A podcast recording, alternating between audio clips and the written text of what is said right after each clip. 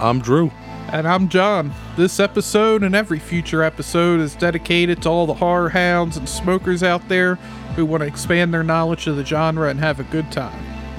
If you are a fan of the Friday the 13th series and haven't seen the fan films Never Hike Alone and Never Hike in the Snow, what the hell are you doing with your life? you need to check them out now. They're readily available on YouTube and they're badass. Today we have the creator of those films with us, Vincent DiSanti. He's going to spill his guts to us in an exclusive interview. All that and more today on High, on, Horror. Interviews, reviews, and the latest news all rolled into one. Now it's time for Screaming Room, and this week we're thrilled to announce Shudder has given us early access to Creepshow Season 3. So today we'll be talking about Episode 1, which airs this Thursday exclusively on Shudder.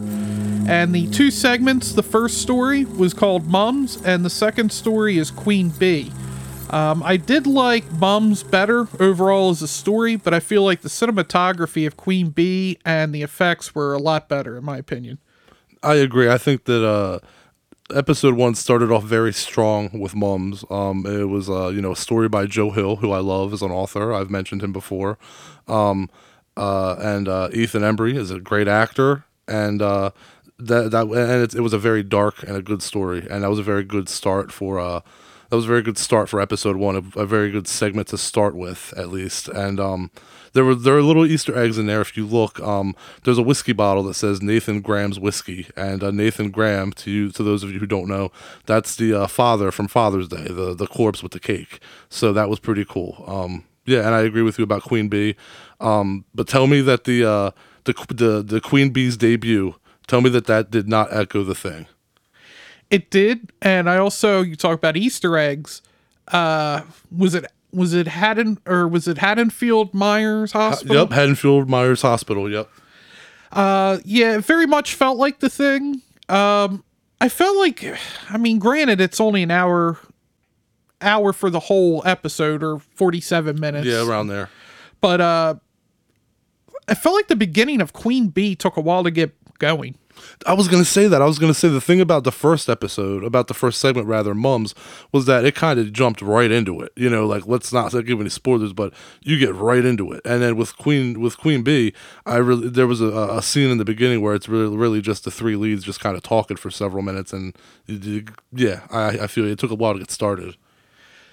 And uh, with the first one, as I said when we were watching it, I felt like it was a mixture of Little Shop of Horrors mixed with Hellraiser.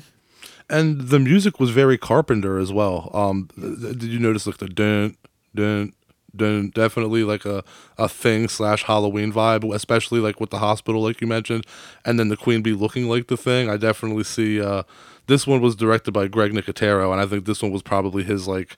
It, it appears to be his homage to the thing. Yeah, I, I mean it's an interesting take on it, and uh, I mean they're they're breaking in to try to find uh, a pop star they're obsessed with, and I as it plays out, I got to say it it it's got to be how how Taylor Swift stays in business and people still listen to her. All right, you know what? With that, we're done. Uh, I think we're ready to smoke. Let's get into strain wreck.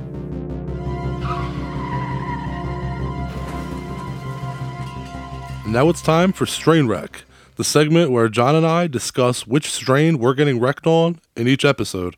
Today, we're smoking a hybrid called Gas Money. This stuff is Sub Zero gushers on steroids. It is powerful. if you aren't a frequent smoker, I don't see you finishing a blunt of this. You're putting it out at least halfway. Uh, gas money is a strong diesel strain that just gets you a complete high, mind and body. Um, John, me and you, uh, we, uh, you and I actually played, uh, smoked this when we were playing Catan, and you kept zoning out. it's the only reason I lost, but uh, I mean, this bag's a lie. It says gas money, and it's showing that it's full, but when I when I open it here, it doesn't look full. We've been smoking. but uh, let me smell this. That's what she said. Damn, that is definitely a strong diesel. it's fucking burning my nostrils. There's no fruit bit. to it. There's no like. There's no like uh, juiciness. It's just like gas. Gas money taking over for the nine nine and the two thousand. yeah. So uh, I'm definitely ready to smoke this, so I'm going to spark us up. What's going on this week in horror history? This week in horror history. So, uh, actually, this week we got a lot of films celebrating anniversaries Amityville 2, The Possession, the US debut of Shaun of the Dead, Urban Legend, Martyrs, Jack Frost, Feast. But most importantly, this week we have the anniversary of the re release of The Exorcist, the version you have never seen, and the instant classic by David Fincher, Seven. I remember the first time that I made you watch Martyrs. I was so scared of what you were going to think afterwards.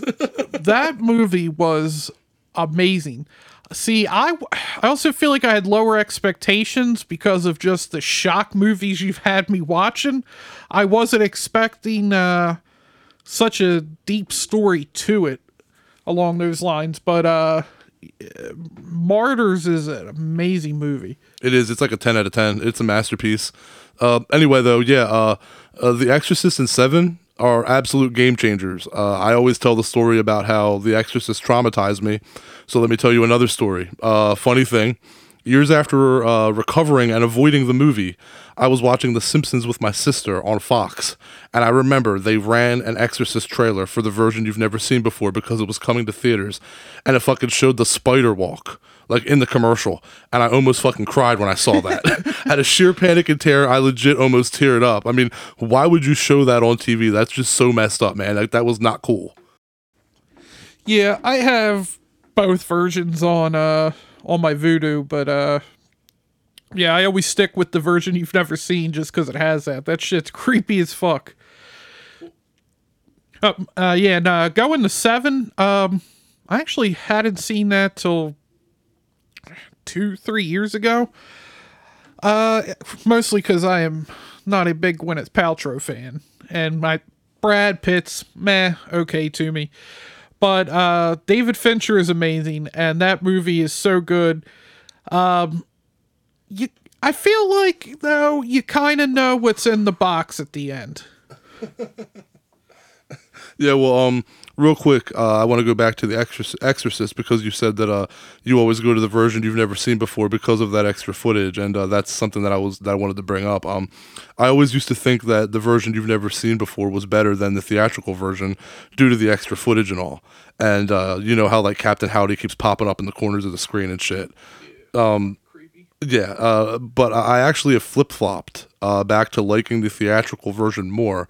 The reason being, after watching it again recently, it's soulless and heartless, and it's dark as hell. It's cold, harsh, and unforgiving. And I remember the first time that I saw that film in its entirety that I felt dirty. And uh, I feel that uh, the re-release doesn't give off that vibe. It's the exact opposite. It's happy, uplifting, and hopeful. And that was apparently what you know the late William Peter Peter Blatty's intent was. Um, he wanted the film to be more positive. So this was ultimately his version of the film. Uh, both versions are good, but I'm more affected by the grit and the grime that that theatrical version lays on you. And uh, Here's a little knowledge nugget. After seeing the re edit of The Exorcist, director William Friedkin agreed that he thinks William Peter Blatty's version is the more complete version of the film and the better film. So that's pretty crazy. Yeah, I'll have to go back. I mean, the problem is The Exorcist is a is a tough movie to watch like back to back to compare versions. Like that's just that's a little much of a It's task. an undertaking. It's a total undertaking. oh, you got to sit through The Exorcist twice. but uh but yeah um to uh get get to uh seven um in, in regards to seven uh it's one of the most ingenious thrillers ever made. It's right up there with the silence of the lambs because it's so fucking intelligent and well acted and visceral. Uh the ending uh, like like you said, you know, it's obvious we know what's going on. Um, the ending is always going to come up in any seven conversation. What's in the box? What's in the box? I I mean, we have something special here, though. You know, Brad Pitt was at the top of his game, as was Morgan Freeman and Kevin Spacey, and David Fincher, the director, is no one-trick pony either. He direct, you know, he's a great director. He's got a nice resume on him with films like Fight Club and The Curious Case of Benjamin Button. Uh, but all of these guys came together and made history. That's a fact. They made history. If you were alive when Seven came out, that's all you heard about. It was like The Matrix. Everybody saw it and everybody was talking about it. This, like The Exorcist, is a perfect film for me. I'm going to give them both a 10 out of 10. What do you rate them? Uh, I don't. I feel like seven. You you mentioned the Matrix. It's it's funny because I never watched the Matrix for a while. Because I just remember being in being in school and everybody. Oh my god! Oh my god! Oh my god! And I, I would always. I don't know why. I I was always that guy would try to. Well, that's the popular stuff. I don't. I'm not interested in it. It's probably stupid, but. I don't seven. I don't know if I give it a ten. I would give The Exorcist a ten. Um,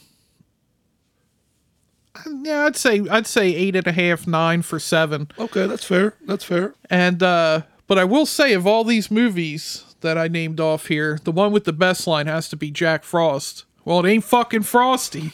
That's another movie that's so bad it's good. I love Jack Frost. I don't care what, what you want to say about it. I love Jack Frost. And Shannon Elizabeth was in it.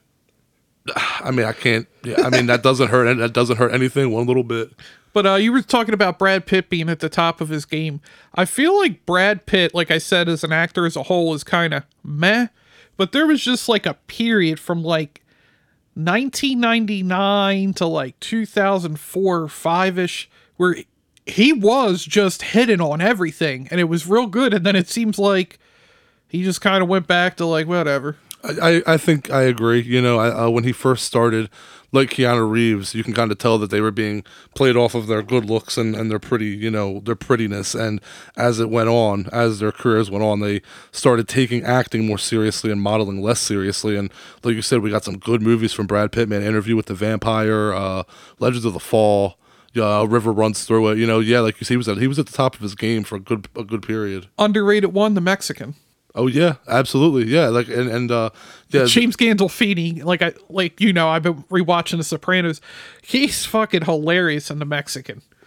I don't remember. I'm gonna have to rewatch it. I do remember liking the movie though. Well, I think that'll about uh wrap up our history for us. And now we'll get on to Puff Puff Ask, the segment of the show where Drew and I answer questions that you send to us through Instagram, Facebook, and Twitter at High on Horror 420 and through email at High on highonhorror420 at gmail.com. Yo, man. Puff, puff, pass. I'll start us off here with a question from a listener named David V from New Mexico. He says, "Hey guys, you guys rock. My wife and I listen to your show every week. Thank you for combining weed and horror into one source. My wife Victoria and I want to know who is your favorite horror actor and actress." Uh, well, thank you, David. That was a, a very good compliment. I appreciate that. Yes, thank you. Um, I I would have to say, um, easy money, Bruce Campbell and Barbara Crampton. Yeah. Um, if if, uh, if we were doing a top ten list or something, there'd be Vincent Price on there, Cushing, Lee, Linnea Quigley, Cassandra Peterson, and more. But if we're just doing our flat out favorites, Bruce and Barbara get my vote. They're both incredible actors uh, that stuck around the genre when they could have used their talents to do bigger things. They bring respect to the horror film, every horror film that they're in. They bring respect to it. Uh, put some respect on it. um, let, let their bodies of work speak for themselves, and both are really kind people in real life as well. Uh, I mean, Bruce Campbell is the easy answer. Um, uh, I mean, Kurt Russell. I fucking love, I love Kurt Russell. I'm pretty much choice. anything anything he's in, comedy, sci-fi, horror. Um, Jamie Lee's a great pick. That's also I feel like an easy pick to go with. Um, Barbara, Barbara, like you said, is a good choice. Uh, one I don't think it gets mentioned usually a lot is Heather Langenkamp. Oh yeah, yeah, that I is great. I feel like I feel like she doesn't get put on the same level that uh Laurie Strode does, and I feel like she deserves it. I mean, she did multiple movies in the uh, Nightmare on Elm Street series, and all the ones she's in are good. I agree, and and and uh, I don't know. I I'm going to give her the credit of saying it is her performance, but when she's in those movies, those movies are the best ones. Like those movies are elevated. The first one, Dream Warriors, New Nightmare. Those are the three. If I had to pick three of the series, that's the three. And she doesn't have a uh, Halloween Resurrection on her on her credits for those uh, Nightmare on Elm Street movies. she, she's not in the bad ones. That's very true. That yeah, I, I agree. Heather Langenkamp is a great choice. Although, in fairness to Jamie, she's not in Halloween Resurrection that long. she definitely chose the right film to die in. That's for sure. But uh, yeah, those are two good. I mean, two good choices for me. Uh, you read off like a Hall of Fame list of horror actors. Um, I mean, you got to also throw in Robert Englund. Yeah, of course, of course. I think that should about cover it. I mean, I'm sure, for sure, we're forgetting people. I'm sure as soon as this episode's done wrapping, we're gonna be like, damn, we could have mentioned this. Oh, I'll throw one more. I just thought of Donald Pleasence. There you go. there you go. I would have felt, uh, dude, if what we stopped recording and later I would have been so mad, be like, how the fuck did I forget Donald Pleasence? Yeah, right. I mean, Caroline Munro. There you go. There's another uh, female actress, uh, Caroline Munro from uh, Maniac. You know, that's another one you could throw out there. She was in a couple of good films. And uh, let's uh, move on here to our second question, sent to us by Tom in Morgandale, Ohio. What's your favorite subgenre of horror, and what films are your favorite from that category? Uh, this is this is easy for me. It's it's slasher. I know it's not the most intellectually deep sub subgenre in uh, horror, but I mean, who doesn't just love watching a body count movie? And uh, yeah, let me name some movies. Um, Halloween. Uh, I mean, we just named a couple: Halloween, Nightmare on Elm Street. Some of the Friday the Thirteenth. I guess I should have said some of the Nightmare on Elm Streets and Halloween. Definitely stay away from the Rob Zombie one. It's all I'm saying. I won't go on to a tangent. I'm gonna don't throw it out there too. Stay away from part six. Which one? Both. Correct answer. Deep Red's a good one. Uh, Psycho, I know they always put it as a slasher, but I don't necessarily, for me, put it in the slasher category. It's got a couple kills, but I mean, I get the point. But well, what do you think? I, I think it planted the seed. I mean, maybe it might not be a, a flat out slasher because there's not like a ton of deaths, but I mean, it's definitely the, the shower scene is definitely a slasher scene. I think that I think it did enough to fit its way into the slasher genre. Or I don't think that maybe it's the best example of a slasher film, but I think it did enough to get put in there. Okay, I guess you could make the comparison. Uh, was it the New York Dolls are considered the creators of punk? They kind of came before the Ramones. Yeah, yep. And then the Ramones are the ones that really took off with Yep, it. yep. Uh, Alice Sweet Alice is another good one. I love Alice Sweet. I mean, I could sit here and keep naming them. Scream, uh, Friday Thirteenth Part Six. Give me a couple I haven't named yet. OG slasher wise, okay. Let's go into hmm slashers that you haven't said. Okay, I mean technically a slasher film, Children of the Corn, Oh yeah, Child's that's a good Play, one. the Child's Play Oh. series. Child's Play Two. Uh, um, There's also the Prowler, the Burning. I mean, yeah, like Sleepaway Camp. I missed. Sleepaway camp, Terrifier. Candyman. I mean, let, like you said, let's keep going. All right, oh, I'm going to answer this damn question now. Let me answer. Okay, I'll stop. Um, so my answer to that would be obviously slasher as well. Um, but uh, since John pretty much, I mean, me and John are pretty much identical on that slasher all day, every day. Halloween favorite film. Uh, every movie we just mentioned, I'm a fan of. Um, Pieces.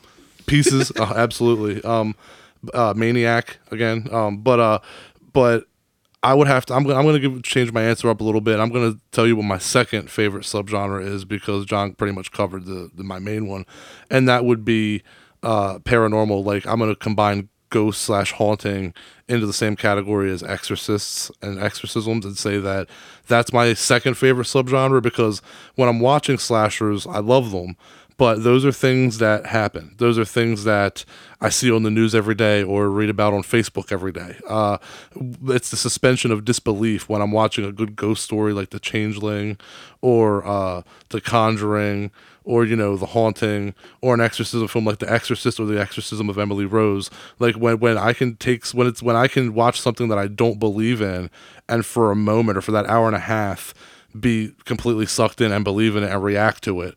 I'd have to give uh, paranormal my my second favorite subgenre because of that reason. Yeah, I mean, even if you don't believe some of the movies, you're just like, oh shit! Like, what if I just had a demon inside me? Yeah, like even if you don't believe that stuff, you know, like it, it's enough. Uh, if it's done right, it'll do enough to make you double to think twice. It'll make you paranoid if it does its job well enough. Yeah, I mean, first time I saw Exorcist, that scared the shit out of me, and I was I was older than you. My uh, my dad and sister uh, would watch a fair amount of horror movies, and they made sure that there was no way I could end up watching it. Like I remember it was on cable TV, and I even tried arguing with them. They're like, "No, you're not watching." I think it was on like TNT or something, and I'm like, "But it's on cable, so like you know nothing bad's gonna like really get shown." And they're like, "Nah, you're still not watching this. You're too young." I was like 11. Well, I'm guessing I'm gonna. I, I've never talked to you about this um off the air, but if we're talking about again, if we're gonna talk about uh paranormal films that affected us, especially as as children, another one that fucked me up. That's a paranormal film, uh, especially as a child. Poltergeist. Poltergeist didn't bother me that much. I The don't know. clown? You're the one that's afraid of clowns. I the clown on it and do it for you. No, I don't know why. For some reason, like I wasn't scared of that movie as a kid, and then I saw it like as like a preteen, and then I'm like, oh shit, this is like pretty creepy. It's weird. Like I, I've had horror movies like that. I've told you before. When I was younger, like I would watch them and they wouldn't scare me. Then I'd watch them when I was older, and then it scared me for some reason. I'll tell you one thing though. I did used to sit in front of my uh, TV religiously, looking at that fuzz back in the day when you were trying to get porn. You remember? you The remember that? Channel. You remember that when you'd like go to the channel and it would just be like a rainbow of swirl, and you would just wait for like one clear shot. Oh, That's me. anyway, uh, don't forget to write in your questions to us on Instagram and Facebook and Twitter at High on Horror 420 or email us at highonhorror420 at gmail.com. We recently had a pretty good message about uh, from a dominatrix that wanted to know, that wanted to know if John and I were submissive. Uh, we'll answer that in a future episode. Or will we? Write us. We'd love to hear from you. Now it's time to get into our review slash discussion of this week's films Never Hike Alone and Never Hike in the Snow.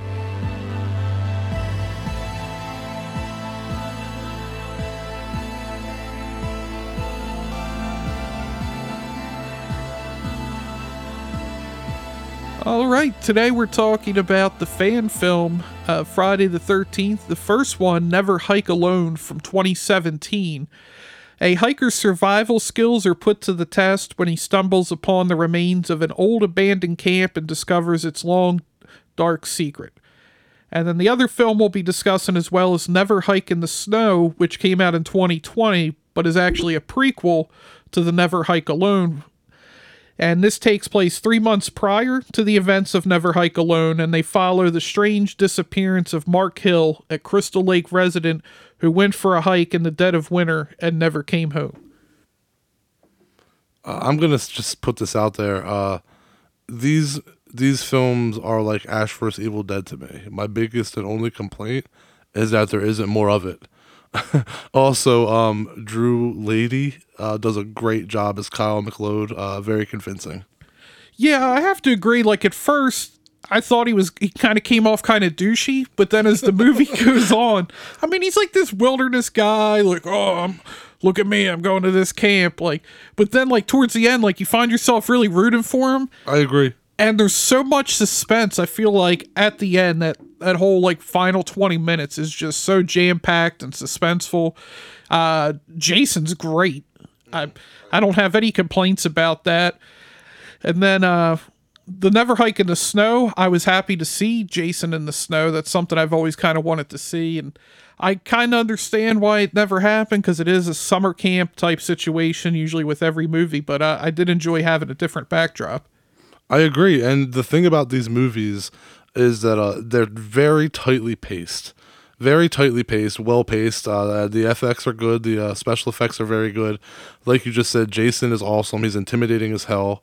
And um, I'm going to be honest with you. I think that uh, these movies, uh, I think that they're better than a few of the actual Friday films. Um, honestly, Oh, I, for sure. I would take these over uh, Jason Goes to Hell and X Easy.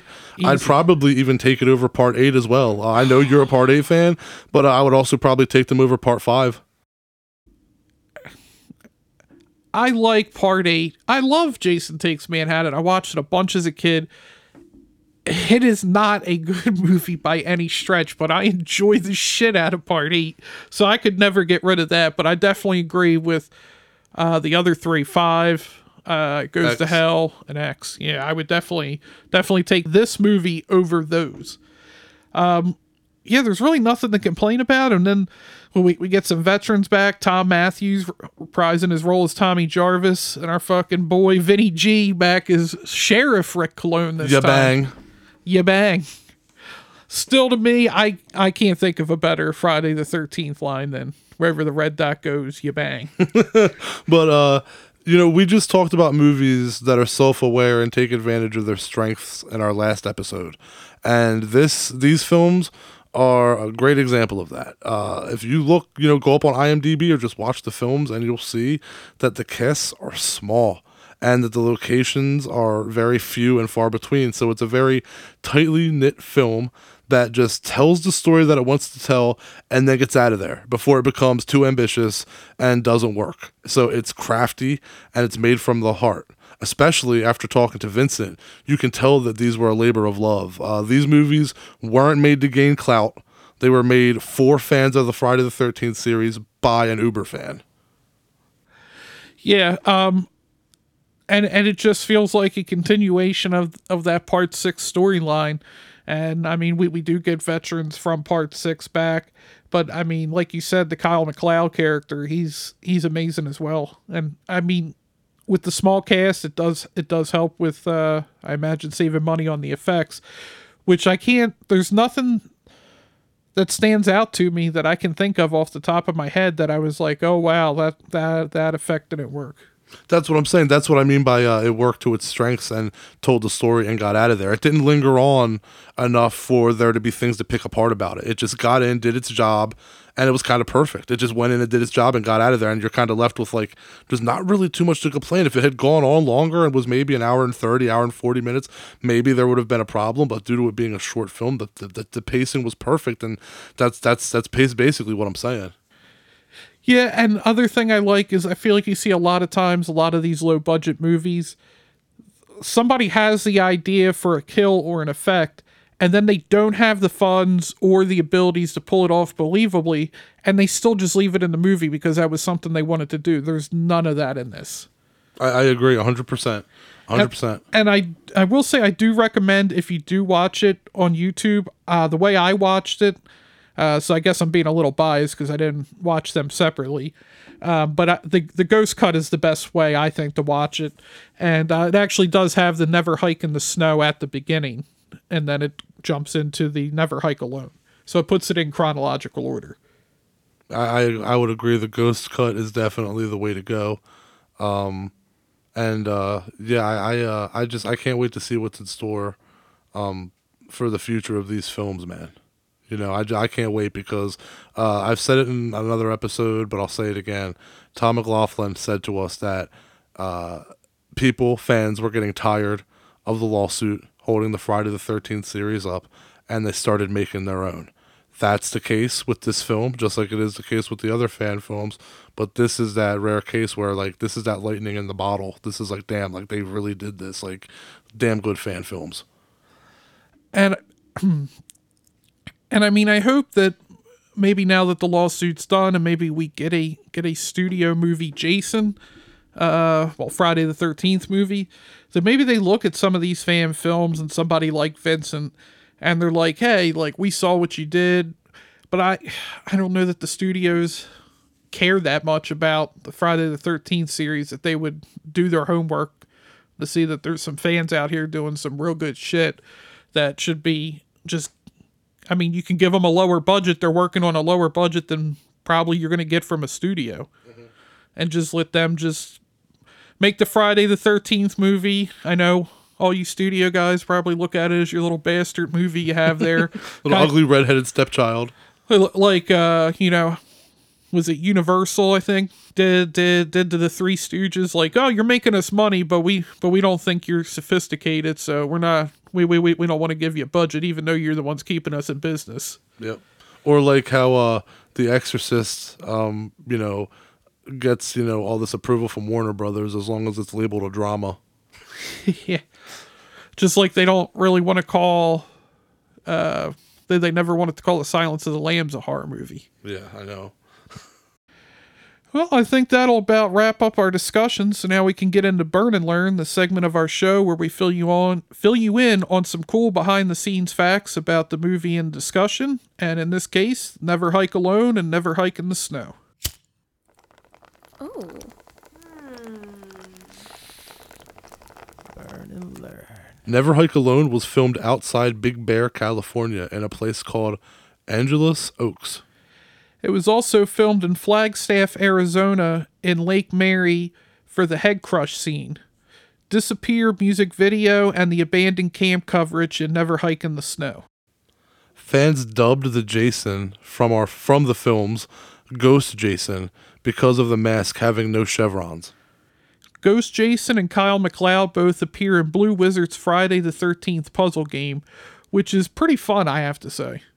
The opening of Never Hike in the Snow is shot in an actual snowstorm, and the crew had to chase it through the throughout the day. Nora Hewitt, the special effects makeup lead on Never Hike in the Snow, was the season 9 winner of Face Off. Uh, Vincent DiSanti and Andrew Leighty both appeared in the upcoming Friday. Both appear in the upcoming Friday the Thirteenth meta slasher, Thirteen Fanboy, coming out October twenty second, twenty twenty one. Andrew actually punched Jason's mask in the first fight scene and split his knuckle open in some scenes. You can still see his hand taped up. You know, that didn't happen to our boy in uh uh Jason Takes Manhattan. He never All those split his punches knuckles. too. All those punches, no blood. Which you know- no, there was blood, but no bandages. Uh, not to get off tangent here, but I have to say, when I did see that in the movie, I went, you know, that seems more realistic if somebody just punched this hockey mask. Well, um, uh, Tommy Jarvis says, uh, played by Thom Mathews in this film, awesome, he's back. Uh, Tommy Jarvis says that their location is off Cunningham Road when he's calling dispatch. Cunningham, obviously, being a nod to the series creator, Sean Cunningham, who John and I just met at Monster Mania, classy fella. the Playboy that Axel is reading at the end of Never Hike Alone is from 1980, the same year as the original Friday the 13th film. Uh, that's pretty badass. Uh, well, let's get to, uh, let's talk more about these films and get to talking with Vincent DiSanti.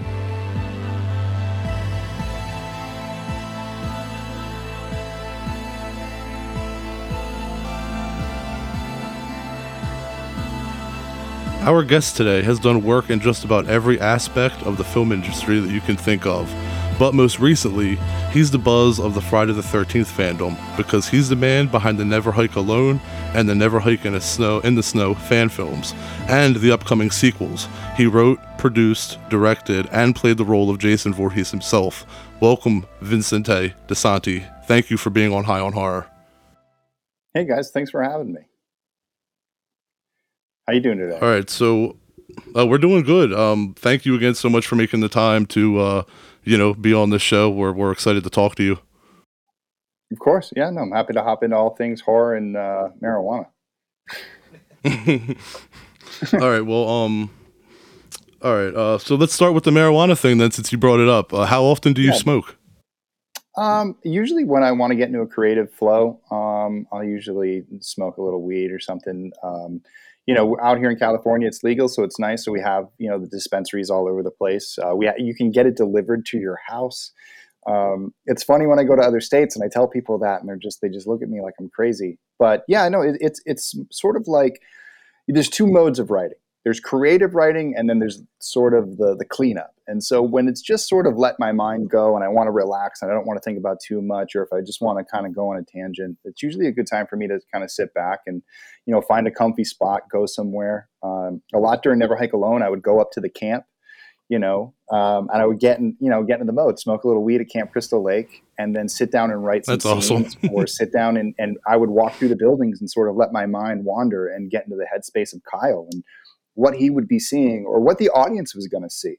You know, I think that, you know, one of the things that I think, you know, for all those years for marijuana getting a bad rap, that when it's used correctly, it can be a very, you know, enlightening and and fun experience. I mean, we get we allow people to get wasted on booze and, and all that stuff. And I stopped drinking a long time ago. I actually supplemented my alcohol intake with uh, marijuana use. When I go out and party, I don't drink.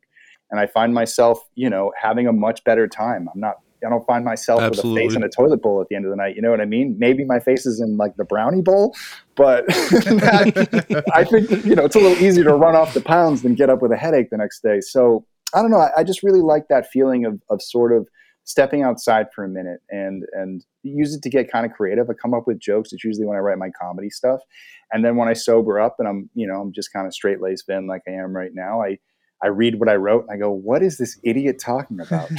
and then sort of shave it down and, and bring it into sort of a, I guess, a, a, more finalized version. But a lot of those kernels for Never Hike Alone kind of like can kind of pop out of there or any project that I'm ever working on. Yeah. Um, it's, it's, uh, it's it's pretty cool, you know, to to know that like I can only imagine smoking at Camp Crystal Lake, how awesome that would be.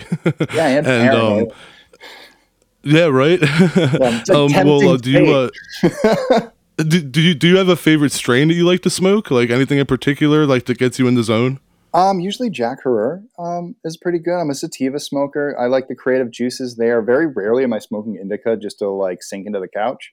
Um, maybe you know if after a long thing of shooting and I just want to like sit down and watch movies all day, um, I'll go into something that's a little bit more heavy on the indica side. But I'm mostly mostly on the sativa side of things. And uh, what what what's your favorite way like to consume edibles? Uh, just an old fashioned joint, man. Just a J. Just like just like just like the Big Lebowski. just oh, light up a J. One of my favorite movies. And and call it a day. And um, yeah, I, I just think there's something sort of like I don't know, relaxing about it. Like that's that's my cold beer on a Sunday afternoon. You know what I mean? It's, it's I, I want to sit down, put on a Godzilla movie, and you know, smoke a little bit of a joint. Godzilla. And relax. oh yeah, I'm a big Godzilla guy, just as much as I'm, I'm Friday the Thirteenth. In fact, I got a a VHS player on my on my counter back there that I got all these old Godzilla VHS tapes that I've been collecting over the years. And when I'm here working in the office, I usually throw Godzilla on in the background. I don't even have to watch the movie; I can just listen to it, and I can I know exactly where I am. That's awesome. And uh, Thom Mathews, he mentioned uh, way back when he used to get four fingers of Colombian dirt weed. Did he ever bring any of that on set?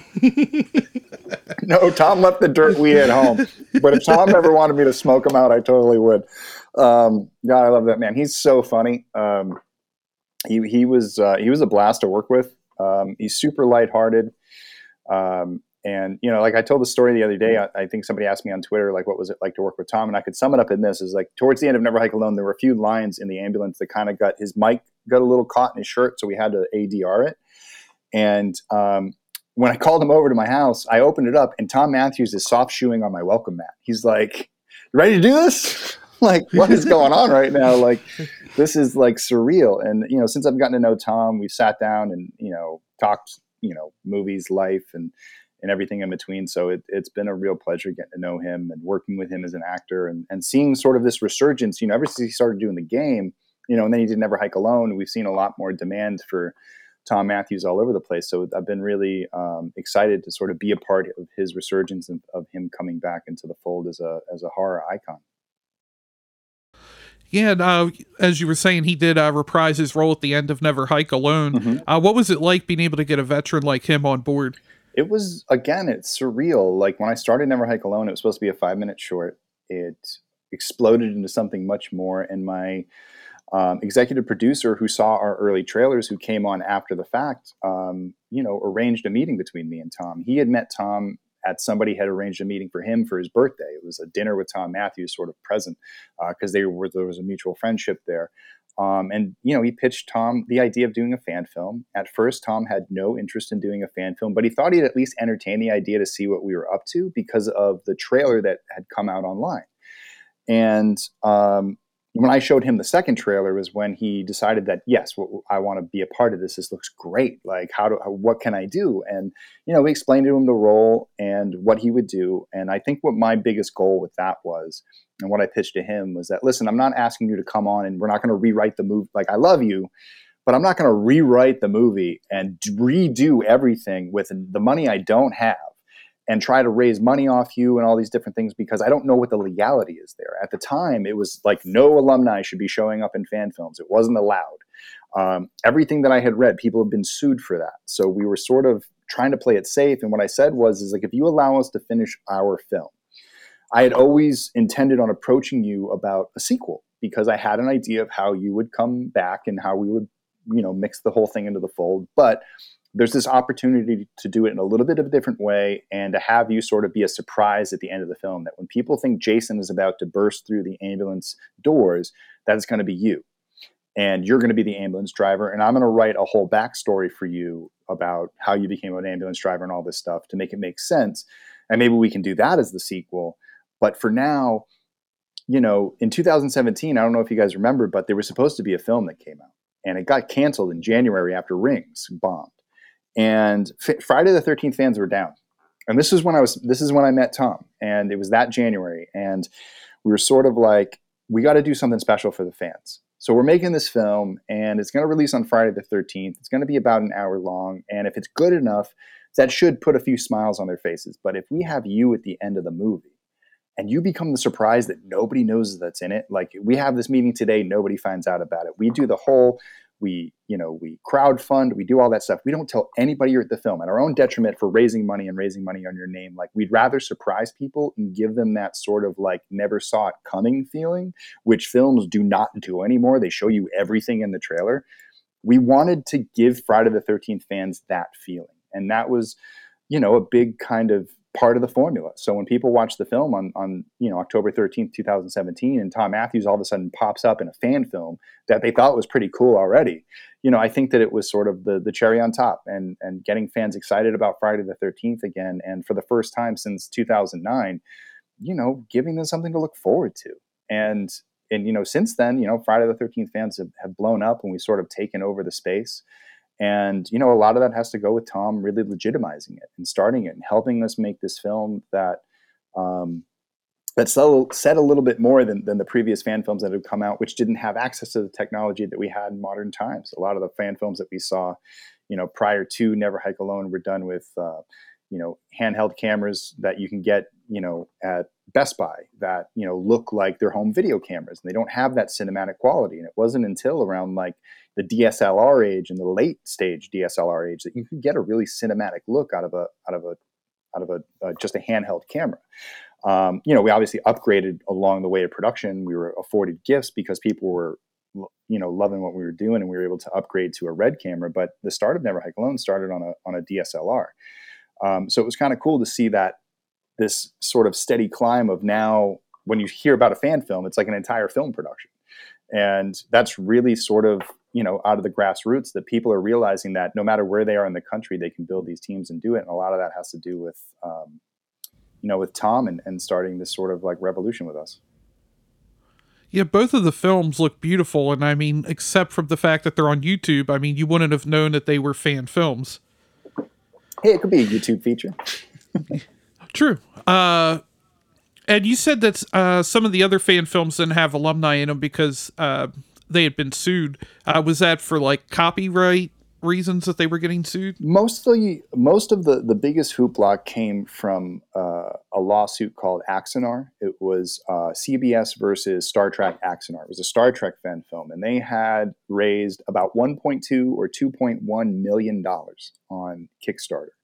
Which you know raised a lot of eyebrows. I mean, these guys were going out, or this team of, of people were going out and they were executing Star Trek fan films at a very high level. It looked professional, and all of a sudden they started signing alumni.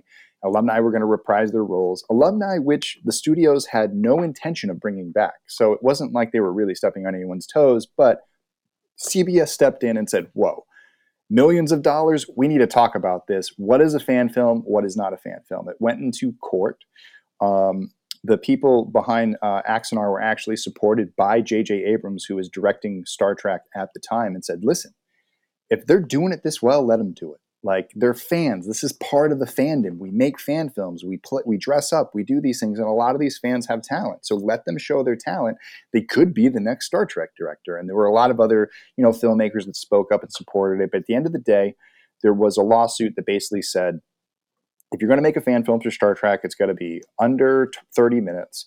It's or it's got to be between like 15 and 25 minutes. It can't have alumni. The the cap of the budget is fifty thousand um. And you have to put a warning up front that says this is a fan film. You have to put fan film in the title. There's all these sort of rules that they listed. And so we took that and applied it to Friday the 13th on Never Hike Alone, saying we're going to try to follow all these rules and systematically like broke each one of them because we went to 54 minutes. We spent around $50,000 uh, at the end of the day. Um, we had an alumni, you know, show up and you know, it was a big risk. I thought I was going to get a cease and desist letter. I thought Sean Cunningham was going to be on my door, like with his hand out, being like, "You owe me money," and you know, nothing. And so since then, we've all been pushing the envelope. Different, you know, fan films are signing different alumni. Uh, they're raising, you know, between fifty and a hundred thousand uh, dollars to to do it. Over a hundred thousand dollars in some case, like what we did with Never Hike in the Snow. I've seen other fan films raise a pretty good, considerable amount of money.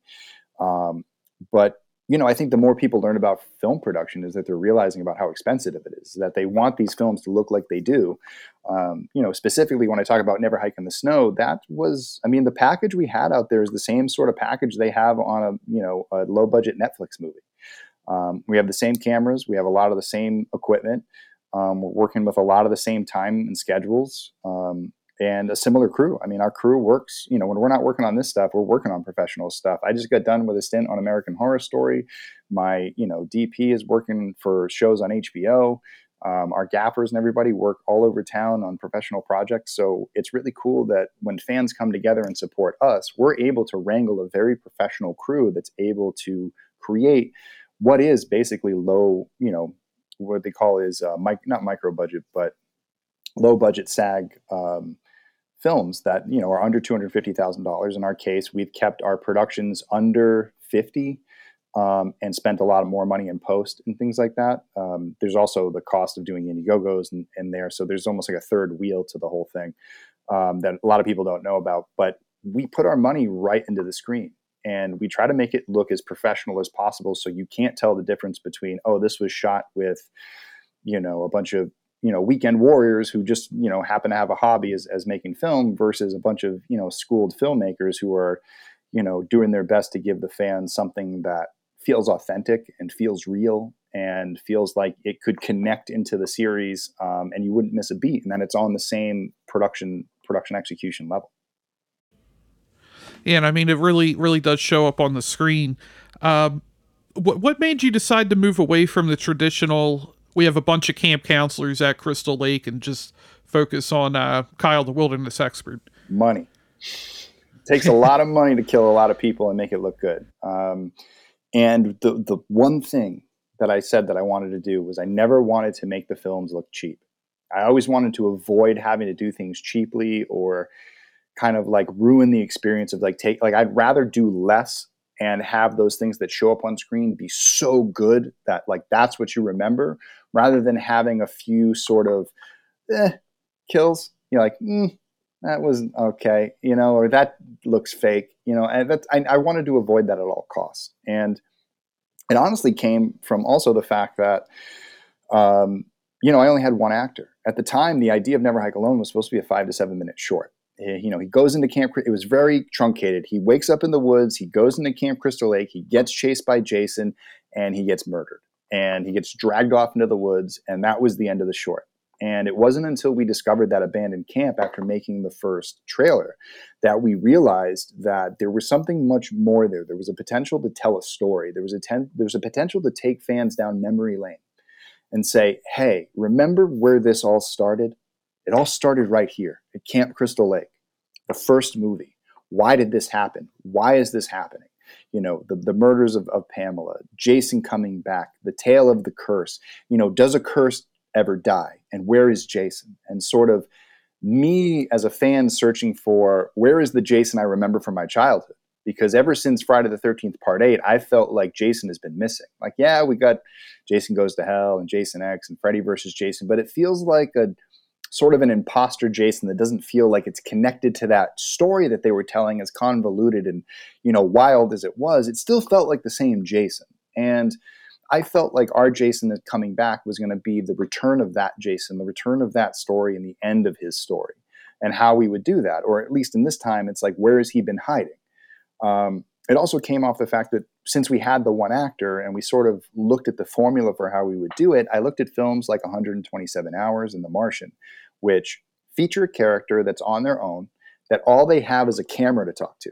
And when they talk to that camera, they directly engage with the audience, and we get that found footage feel.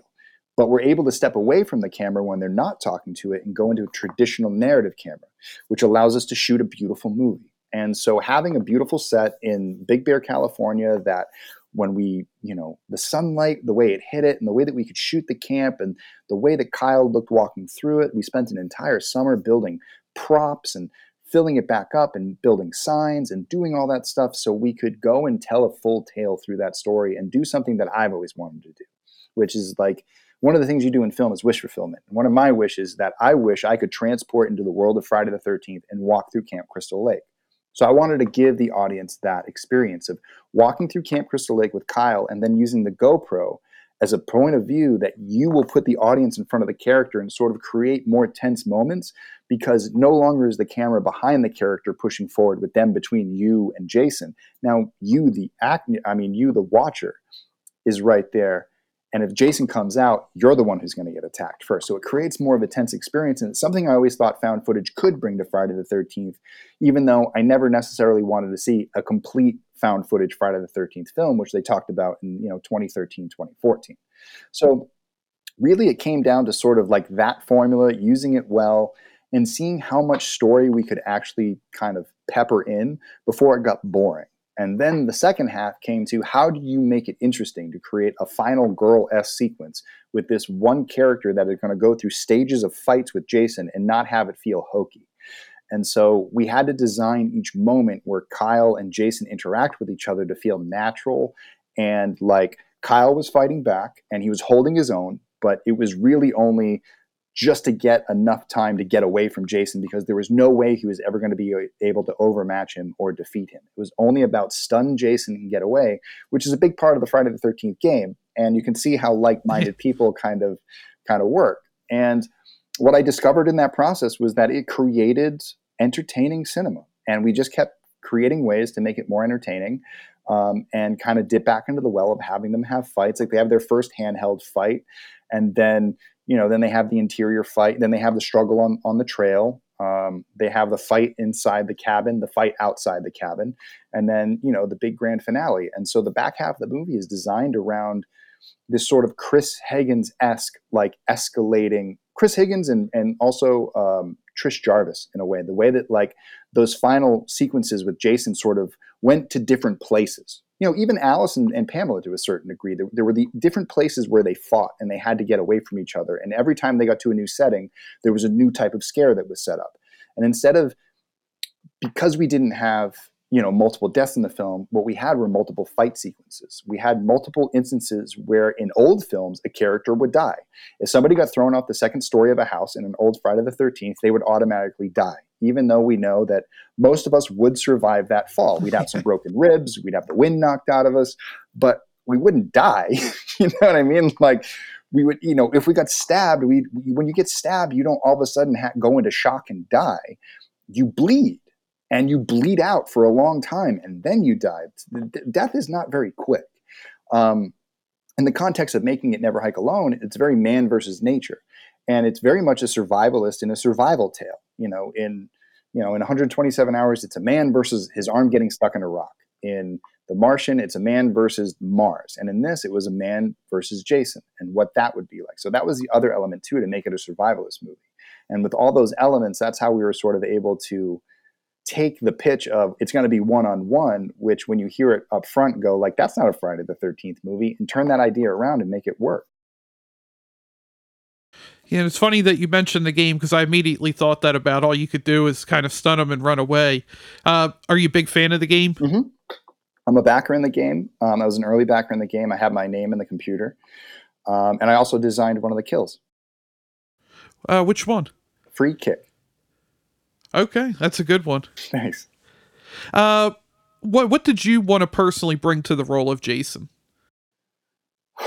Um, I wanted to just keep Jason scary um, I wanted to show certain um, traits that I always thought Jason had, but weren't necessarily shown on screen very often. His swiftness, um, you know, hunting people down, uh, the way he moves through the forest.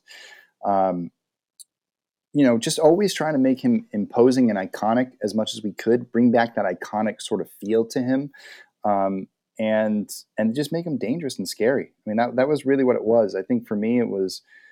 I spent a lot of time practicing, um, putting on the costume, walking around in the forest, getting used to it, you know doing camera tests and seeing how the how the costume looked how the body posturing looked you know the ways we would turn our head the way that we would turn our body and um, walk and all that stuff and i also have to say that i did share this role with a stunt double his name is brian forrest so there were certain days where we were on a time crunch or we only had our stunt actors on set and so we had to do that stuff because um, we had a stunt coordinator so brian forrest was was my stunt double and so a lot of the times him and I are kind of going back and forth. We're switching out of the costume, um, doing different things. We handle different stunts depending on what it is.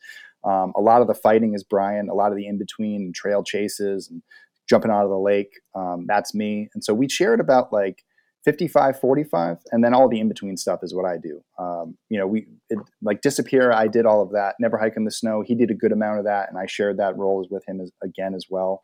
Um, it's funny because Brian Forrest actually plays the deputy in Never Hike in the Snow. He's the one who gets murdered in the final scene, and so we we sort of switch costumes. He goes from the costume in one scene, then he switches into that, and then I murder him. So in the next film, what I said is I have to write myself a part so he can murder me in the film, and then we can figure out to each murder each other in this series, which would be a lot of fun. But Brian does a really great job of doubling me and sort of everything I learned about Jason and I brought to the table as an actor. I then have to teach him how to do it and do it just like I do so you don't feel like you're watching two different people. And that's the cool part is that a lot of people go like they don't realize there's a second guy in the costume and we're both doing it, but we both maintain sort of a certain you know certain rules that we follow and if as long as we follow those rules you can't tell who's in who's in the costume and who's not. Yeah, I, I wasn't aware uh, you had a stunt double, so it really does. It, it seems like it's all the same person. And uh, what what was the first Friday the Thirteenth movie you ever saw?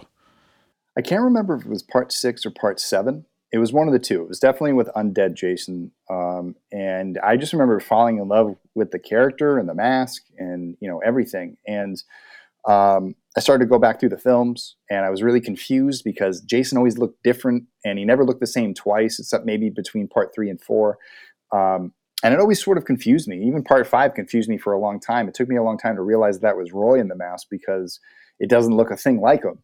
And the, them explaining at the end, I was so young. I mean, I was probably like eight or nine watching these films when I really shouldn't have. But I was just really enthralled with sort of the setting. You know, I grew up on, in the woods and on a lake out in Massachusetts, so it was very similar to the way that a lot of the Friday the Thirteenth look, especially the early ones.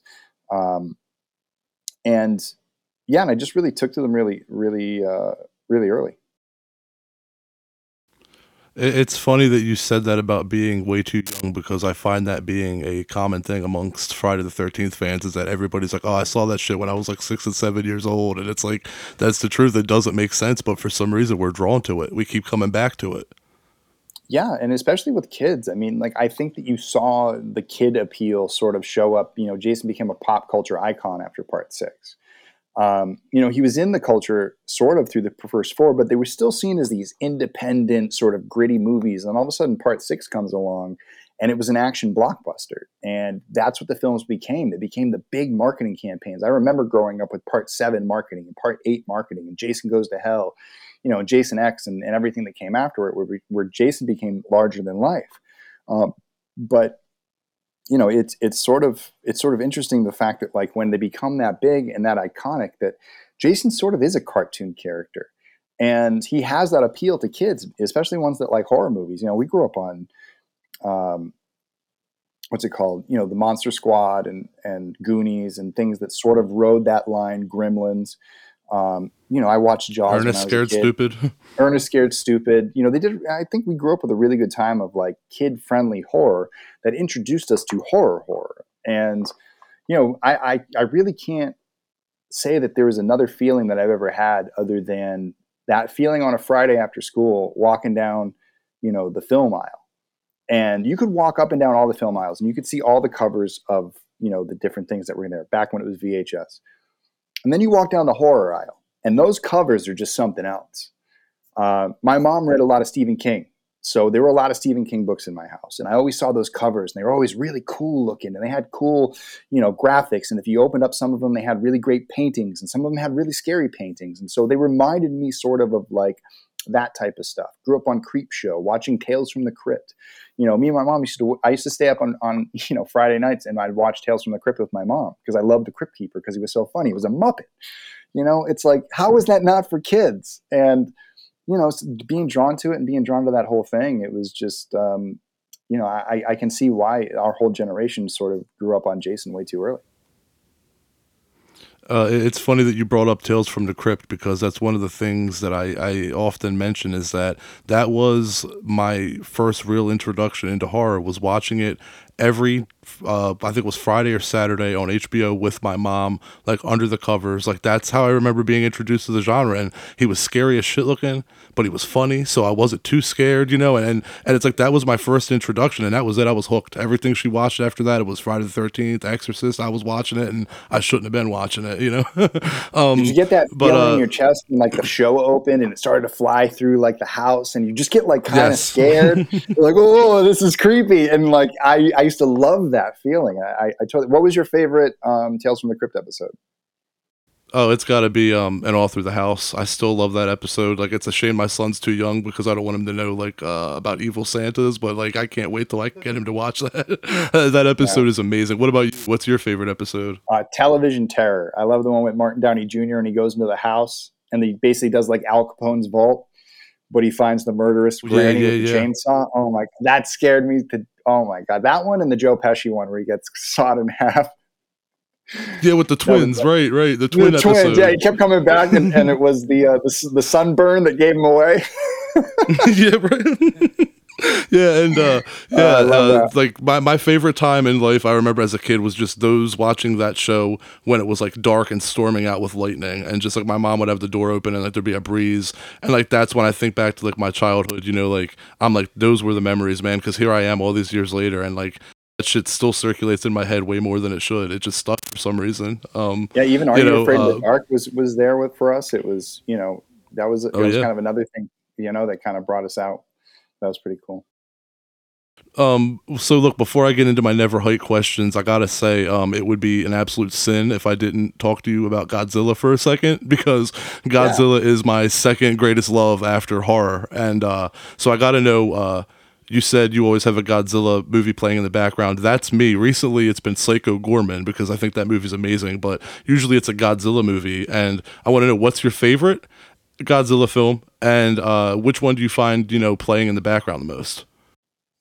Oh, um, my favorite Godzilla film is uh, The Return of Godzilla, Godzilla 1985, uh, but the Japanese right, version with the actual like Soviet and U.S. kind of mm-hmm. buck, buck, you know stuff that didn't get cut out in the U.S. version. Um, right. But my go-to pleasure, like when I want to put on a, a VHS, is uh, Godzilla versus the Sea Monster. Okay, okay. I'm I'm a yeah, big fan I know, of. It's uh, ridiculous. God- it is. It is. I like um, Godzilla versus Destoroyah though, man. Destoroyah is a bad motherfucker. Yeah. You know, I, the, so those, it's like those those action scenes, those fight scenes are just incredible. I'm sorry, what'd you say? I say you're a big uh, Heisei era fan.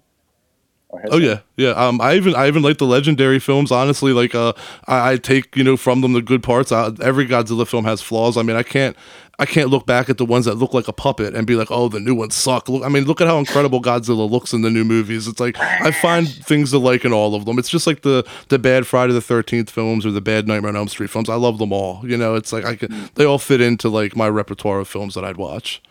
Yeah, I hear you. How do you feel about the legendary films? I like the legendary films. I think they're pretty good. Um, you know, I think that like I'm, I'm, I'm I don't know. As I've gotten older, I'm, I, I kind of tend towards like I like the first one. I mean, I know Godzilla's not in it a lot, but I remember the feeling I got when they finally showed him in that movie after they just like, you know, stroked you the whole movie and like they kept almost showing him, and then you finally got to see him move. It was like, man, they got him right. An American mm-hmm.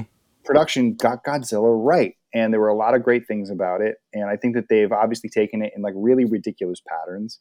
Um, but i think if they go that route of doing just a monster movie with like barely any humans that will be the next big thing and i would love to see that movie. Um, but i'm also a big fan of shin godzilla which um, oh my god yes yes. love that movie. Um, love it it's like it makes me laugh um, because of the satire of it about the bureaucracy and, and, the ageism and all that stuff that they kind of pepper in through it about the guy who's always right. They're like, oh, it's probably this. And they're like, you're wrong. And then they're like, wait, it's that thing. and he's just like, yeah, right, on! right. He's just like pulling his hair out until everyone dies and he's finally in charge. I know, and, and and it's the first film that we really see Godzilla kind of evolve too. That was the that was the thing for me. Like what, fifteen minutes in, I'm like, oh shit, he's a big fish, and then you kind yeah. of start seeing he's like, you know, I thought that was amazing, and uh, that's that's kind of the battle with me. Is like I kind of prefer Godzilla as that disaster movie more than being the hero, like in the legendary films. But I still like him as the hero. It's like Godzilla, you can't go wrong with Godzilla, unless you're 1998 Matthew Broderick. Well, yeah, that you that doesn't count. That's Zilla, whatever that is. um, that was such a big letdown when I was a kid because all I wanted to see him was like his spines light up and just like blast New York, and you never got to see it. And so that, and you know, yeah, no, he didn't even have like, atomic breath. I know he he just like blew some fire once, like that was supposed to like do it. It's like, what are you thinking? Like, if you don't know Godzilla, just go away. Like, you're iguana. Exactly. Get out of here giant iguana. All right, well, let's get back into uh into into Never Hike Alone. Um, let's get back into it. Uh, thank you for talking to me about Godzilla for a second. I always like talking about Godzilla. Anytime. Um, okay, so uh, from conception to execution, how long did Never Hike Alone take to become a reality? Okay, so our first trailer came out in May of 2016. That was probably like a six week process of kind of figuring it out. Um, Never Hike Alone had been an idea for about a year and a half since then. I did try another version of it like the previous summer that just didn't work out. I realized I didn't have what I needed. Um, so it took about a year of like retooling to make it work. From May 2016, um, we went into pre-production all summer. Um, we launched a crowdfunding campaign in the in the fall of 2016. It was unsuccessful, but we did get some backers out of it. So a couple backers contacted us outside of the campaign, lent us some money, um, and we went and shot the first half of the film. We took a break for the winter, cut a new trailer, signed Thom secretly, um, got back to it in March of 2017. We shot March through July, early July 2017, did some pickups in August, and then we released on October 13th, 2017 at the Telluride Horror Show. Okay, yeah, that's that's a great story. Uh, that yeah, and we're all glad that it happened. uh, it's a it's yeah. a it's an awesome experience, man. And uh, I wanted to bring up to you. You had talked to you had just said to John a few minutes ago. You had brought up 127 hours, and that's something that I had actually just said to John before this interview. Was I said I said I think the first Never Hike Alone is like 127 hours, crashes midway through, and becomes a Friday the 13th film. So I wanted mm-hmm. to ask you like, uh, what was the inspiration or the uh, the you know I guess the where did the idea come from for you to have not a final girl but a final guy? I mean, again, that was like sort of um, having Andrew and and expanding on his character and how it would make sense. You know, he went from sort of this no-name character in the early versions who just happened to wander into Camp Crystal Lake because he was, you know, on his phone, not paying attention and taking pictures of the forest, um, into something that was a little bit more fleshed out. You know, a YouTube vlogger who's going off and doing a YouTube channel um, yeah, I think it was like it was around that time when YouTube was sort of like getting a little bit more popular and more vloggers were coming out. And I was I saw some hiking trail stuff. Uh, you know, Bear Grylls was a big thing at the time. Um, I said, what if this guy was like Bear Grylls like? Like he's just some dude with like a few a thousand followers, just enough to sort of get by, but not like super famous. Just just getting by and. I, it just sort of like I just sort of took onto that role, and and it was really sort of fun to develop and develop him and realize that like yeah we were going to do the final girl trope with this guy who looks like a mix between like the dude from sons of anarchy and thor. And, and so we just thought it was it was a good combo. Like andrew's a good looking dude. Like he's a he was a male model at the time. He was doing cover book you know his he was most known for doing uh, the covers of romance novels as a model. He was very big on on that circuit. And so we thought hey you know what? Something for the girls it's like let's get a nice, pretty guy out there, let him run around, let the girls ooh and ah, and let the dudes who are watching it be like, yeah, go get him, you know, and like kind of say, you know, a guy, you know, going that one on one, mano a mano with Jason, I think is something that we've rarely seen a male character in Friday the 13th do. So I thought it was different and say, hey, this is what we got. We're going to make it work. And a lot of the same rules are going to apply, but our character can fight back you know, we're going to give him a little bit of that Jules energy, you know, let him go out there, try to go, you know, one on one with Jason, but we're not going to punch his head off. We're just going to bust him up real good. Um, so there's a little bit of that. And, um, you know, I think with the, with the whole like sort of, I, I think you, you mentioned a good thing before about how it's sort of like 127 hours and then a Friday the 13th crashes into it. I thought that that was sort of a fun approach to the story was that if you watch this film and you didn't know nothing going in, like all you knew you were going to watch a movie called Never Hike Alone, and there was no subtitle that said anything about Friday the 13th, you would think you were watching a movie about a hiker. And slowly but surely, the film starts to show its hands and say, like, if you really know Friday the 13th, you'll know that when he met, mentions Wessex County, that that's where Friday the 13th is set, and that Camp Crystal Lake is somewhere in Wessex County. If you get a little bit further into, into the movie, you see the no trespassing sign, the same one from part two. You start to realize he's on the edge of Friday, you know, of Camp Crystal Lake. You see a glimpse of Jason, but you don't really see Jason. But you see enough to know that that's a very Jason-looking like character. And then when he finds Camp Crystal Lake, you it's sort of the discovery that like, whoa, this character is in Friday the Thirteenth. He stumbled across Friday the Thirteenth, and, and you know goes into a lo- the lore about halfway through the film, and then starts the second half. So now, with the audience realizing where this character is, um, realizing that this guy's in danger he doesn't know that this this is a true legend and there is something out there. And the deeper he goes into this camp, the more danger he's putting himself in. But he's willing to do this because of the views. You know, he's going to go around and show show a bunch of crime scenes. That's gonna that's got to be good for some subscribers, right? And he's and you know that peer pressure to sort of keep going forward, even when he gets into the cabin where weird stuff starts happening and he keeps inching forward and finding things and sort of like all these warning signs that should tell him to go the other way. He keeps going in pursuit of telling this story until he goes too far and he crosses into jason's web and he gets too close. And up until this moment jason has been this lurking sort of watcher viewer, which is very early on Friday the 13th, of like, you know, the way that Betsy Palmer plays um, Pamela in the first film. You don't know who the killer is. They're very behind the scenes. They're watching. You don't really see them. Same thing with part two. There's a lot of voyeurism. Um, there's a lot of watching from the shadows in part three to a, to a certain degree as well. So we wanted to bring that back. But the moment that that Andrew's character Kyle crosses through that threshold, Jason can no longer stay in the shadows He's discovered his mother's head. He discovers that he exists and he realizes that the secret is no longer a secret. So he must step in and attack. And that's when the film flips. It's that's when Jason is out in the open, and then our our characters in survival mode, hiding in the bushes, scurrying along the trails, and trying to stay hidden under tables, and, and ducking behind things, and hiding in cabinets because he knows that the predator is out and now on the prowl. So it's kind of a cool you know, going back to 127 hours or any type of survival movie you've ever watched, like there was that movie with uh, Alec Baldwin and um, Anthony Hopkins with the bear. I can't remember the name of that movie, but that was another one that was sort of like that, where these, you know, these these guys end up in the woods and they realize that like their survival isn't just them trying to survive their crash, but that there's a animal hunting them and they have to avoid it and kind of change their tune. It was, you know, a lot of that inspiration came from those types of stories and then trying to make that as grounded as possible, even though it's set in a world where it's a undead being coming after you, um, and you know that can't die.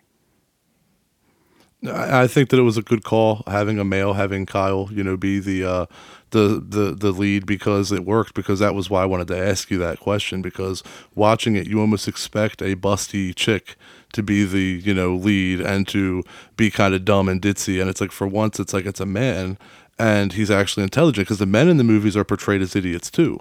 You know, he wasn't out getting yeah, stoned and being a dumbass. Yeah. Yeah, he yeah he's not out he's not out getting stoned and being a dumbass and oh no Jason's behind me. It's like he was prepared and it's like that was a good take on it. And I think that was part of the hook of watching it was like oh this is something different. What's going to happen now? You know. So I definitely think that that was a good hook. And um, I wanted to ask you what was your motivation behind following part six and keeping Tommy Jarvis's story alive? I mean, Tommy's my favorite, my favorite character ever in the, in the Friday the Thirteenth franchise outside of Jason. And you know, when they sort of undid uh, what Tom McLoughlin did with Part Six, I feel like Tommy's justice was undone. And I, if was any, like, if you said they're going to make a Friday the Thirteenth sequel, what do you want? I would have been like, bring Tommy back. I want to see Tommy versus Jason again. They tried to for Jason Goes to Hell. They couldn't work out the rights. Um, and Tommy has come up as a as a character in every single version of these stories and always gets shot down. And so I thought it was perfect, sort of like as I developed it, that our story of Tommy is is so poetic and and sort of down to earth that you could I think fans could relate to it. Again, with that absence of Jason, our Tommy is sort of based around like part six happened. Put Jason in the lake. He finally thought, you know, he put the cap on the bottle. Genie's back in the bottle. He can go and live his life. And then part seven happens. He's not aware of it. You know, he doesn't know until it's too late. And by the time he shows up, do you think, you know, Sheriff Rick, who we have as our sheriff now, is sort of like in the lineage of after Garris died, Rick took over. That do you think Rick would let him anywhere near the crime scene? No. But what did what do you see at the end of part seven? You see a lot of paramedics and EMTs mm-hmm. Walking around the scene, you know, freewheeling, just getting being able to go wherever they want because they're part of the, the crime scene crew. And so Tom got that idea like, I'm going to train, become an EMT, and then I can get behind the scenes. Unfortunately for Tom, the next time Jason decides to wake up, he dives, he wants to take a boat ride. And so he takes a boat ride out of the city and ends up murdering a bunch of people out in the open sea and doing some stuff in Manhattan. But how much of this could really be true? And in this, you know, in the so now this this rumor that Jason took over a cruise ship and went out to Manhattan and is now missing has Tommy sort of on his alarm bells. So Tommy's been spending the last sort of 15 to 20 years. I got to do the math on as far as like where the timeline actually sets because apparently, you know, part eight was in 2001. if you really stretch out the time, um, just so you know how convoluted these movies were. Um, that you know, in this time between now and then, he's been looking for Jason, but Jason is his Sasquatch. Jason has learned his lesson. Jason has been flushed out to sea in nuclear waste or whatever that toxic sludge was, and he's got a new outlook on life, which is, I'm done. Like you, I'm not chasing anybody anymore. I'm not going anywhere. I'm going back home. I'm going to find my mother's head, and I'm going to hunker down, and I'm going to take care of me. And so the disappear music video that we did is really about that. It's sort of Jason in this period of time where he comes back from Manhattan. It's some short time after Manhattan. He's built his new costume. He's covered himself up because everything that was in the Paramount era has been washed away and broken. Um, here's this new Jason, this ghost that lives in the camp, and he just wants peace and he just wants quiet. And when people come and disturb his peace and quiet, he takes them out. But at the end of that video, you see that there's sort of no satisfaction in what he's done. He's just sort of gone through the motions of murdering these kids and just back to doing what I always do. But is this bringing me what I want? And so after that, many years pass. And Tommy has been looking for Jason and looking for Jason and looking for Jason, and nothing happens. Then Never Hike in the Snow happens. So you have our character of Mark Hill, who wanders into Camp Crystal Lake, takes an accidental photo of Jason, enacts his revenge because he can't let him get out with that photo because that's going to disturb his peace again, murders this kid. It sets alarm bells off in town. Tommy thinks it's Jason. Rick thinks it's Tommy and there's a big convergence and right where tommy is about to prove to everybody that, that jason still exists rick steps in cock blocks him and keeps him from from proving it and sends him to jail you know holds him holds him for questioning and then somebody ends up getting killed so now you flash forward three months later to never hike alone and you have this tommy which isn't sure about what's up or down anymore he can't explain he can't prove it and when he does he gets in trouble anytime he goes out to the camp, police show up. And they want it, they want answers and they want to know what he's doing out there and he's at risk of losing his job and all this stuff. So now you have this this guy who's haunted by this maniac who he sees in his dreams and he sees in everyday life just like he did in part 5. He sees him everywhere. But now he can't prove it. But what happens? One night he gets called out by a forest ranger to go out to, you know, Cunningham Road for a lost hiker that seems to be, you know, incapacitated. Shows up, finds Kyle McLeod, puts him in the back of the ambulance. He's got some really weird injuries. Doesn't really get what's going on. He's flipping out. He's saying all this stuff. He sounds a little crazy. But if there's one thing Tommy knows about Jason, if Jason is involved, if you run into Jason, you're not getting away. So he really doesn't think that this guy could have really done anything. Maybe he just did take a spill. Maybe something else happened to him. He doesn't know. Maybe the guy's just dehydrated and he's been wandering through the forest for a couple of days and we don't know. It isn't until he sees Jason that he realizes that what he's been doing for all these years is is right that he stayed on the path and he was sort of rewarded by saying that like Jason is alive, but what does Jason do first second he sees him is he attacks him. And so Tommy and, and, and him fight. He barely survives that attack. and thus starts the next part of the tale, which is now Tommy has the information that he needs that that Jason is alive. He escapes with the only person who's seen Jason other than him in the last 20 years. And they have to solve this mystery of like, what is Jason doing? Where is he going? And are we going to be able to survive when he comes looking for us? Because that's exactly what he's going to do. And Jason's on the opposite side, where after all these years of being quiet and hunkering down, he was finally bested by somebody. He was bested by Kyle MacLeod, and now he's pissed off. And now he's got nothing to lose because he's got video evidence of him. He's got, you know, he's seen him other than Tommy. And if there's two people, they're going to believe both of them. So he might as well just march through town, murder everyone on the way in, and try to find Tommy and Kyle and kill them.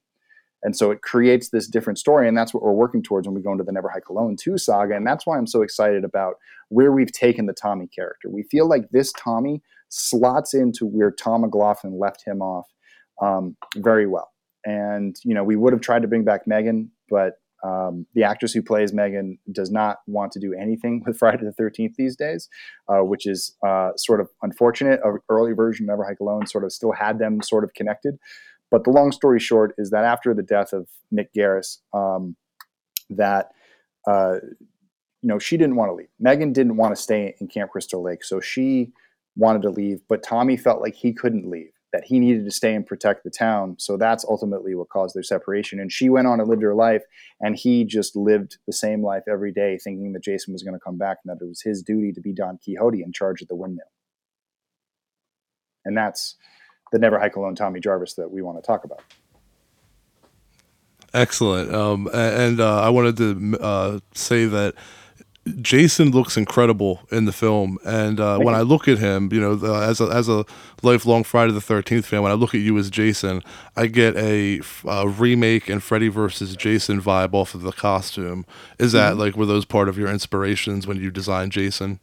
Yeah, and oddly enough, I hate both those designs. Um, and the reason why I made Ghost Jason was because what I saw in those designs was potential. You know, in one version, he looks like a sad puppy hobo in another version, he looks like the crow. And Jason is neither of those things. He's not a sad baby hobo and he's not the crow. He is Jason. He is the forest. He is, you know, everything that is, you know, the surrounding woods and lake and things like that. And that he wouldn't think to be a stylized, slick looking Jason. And there was no reason to pile five coats on top of him. Like he doesn't need a whole layer system. And so what I tried to do was take the concept of a jacket but take our favorite version of Jason, which is part four, uh, part six, you know, part three, you know, part seven. There, there certain, you know, in all those designs, there are certain things. But one thing that, that is that is pretty that is always consistent is you know the Dickie you know, the Sears work shirt top, the brown the brown or tan or like light gray pants, you know, and boots. Very simple. Just you know, it was a very simple design. So what I thought was if we could find a jacket that mirrored what the Sears work shirt did, but gave a little bit more bulk. So it was a jacket. It did hang down and it could do the little whooshy things that we moved around that like the jacket would fly out and stuff like that. And underneath we would do some sort of sweater, something that was form fitting, that was tight, that wouldn't like bubble up and be big. Um, we chose, you know, olive green as the jacket color. We chose duck brown as the pants, black boots, and that was a good color scheme because it matches the forest. The, the, forest was very much that olive green sort of hue to all the pine needles, um, and even the um, the shingles of the camp. The brown very much matched with the brown of the pants on, on, on the bark of the tree, or whether it was the paneling in, in, in, in the in the in the cabins. Um, the gray shirt is a neutral gray, splatter it with blood. Just give you know give it some cuts, you know, make it look sort of like lived in and used. Um, and then there was the mask. And so when it came to the mask, which was the most important part and which is the most important part of Jason, what we wanted was a costume that didn't distract you from his face. And so my biggest gripe with 2009 and Freddy versus Jason is there was so much to look at him that you never really like all you want to see is this. And that if something on his body is distracting your eye to look at it or want to look it up and down and kind of see it, you're doing it wrong because that's not the that's what not makes Jason scary. Like not even like part six, which I love, the utility belt. We didn't need that. We didn't need the yellow bright yellow gloves. Like show me some gross hands and give me some cool mask stuff. And so we designed the mask from the ground up. I wanted something that was based on um, a mask that you would have found in the 1960s. So one of the things that while I was doing research on masks was that when I got a lot of the reproductions, they were thin, plastic, flimsy masks. And I said, there is nothing scary about this. And when I turn my head, I can see that it's a thin, plastic, flimsy mask and it's cheap. And I can't believe I paid $100 for this thing, but I guess that's what it cost for one of these things. And so, you know, I raised some money. I was working as a production manager in animation at the time. I had some spare cash and I contacted CFX, which I bought the deformed hood and deformed hands from. Um, for my hood and thing for silicone because that's that's ended up what we're researching that looked good. I said I want to design a custom mask and I want to design it around some of these like Jacques Plante masks from uh, the 1960s. There were a few other things that were a little bit thicker, made of plaster. I was like, if we can get something like that that's mixed with the with the with the mask that we know, but something that has a little bit more of a sinister shape, a little bit more of a dingy look to it, like it's been weathered, like it's been kept in a box for decades. Um, I want something like that. And so they gave us like the base version of the Ghost Hawk, um, you know, just in the sculpted version. We worked on that back and forth, me and a guy named Brett Morris at CFX. Um, I did drawovers. We, you know, adjusted the height of like different parts of it, um, the shape of different parts of it, the eye holes.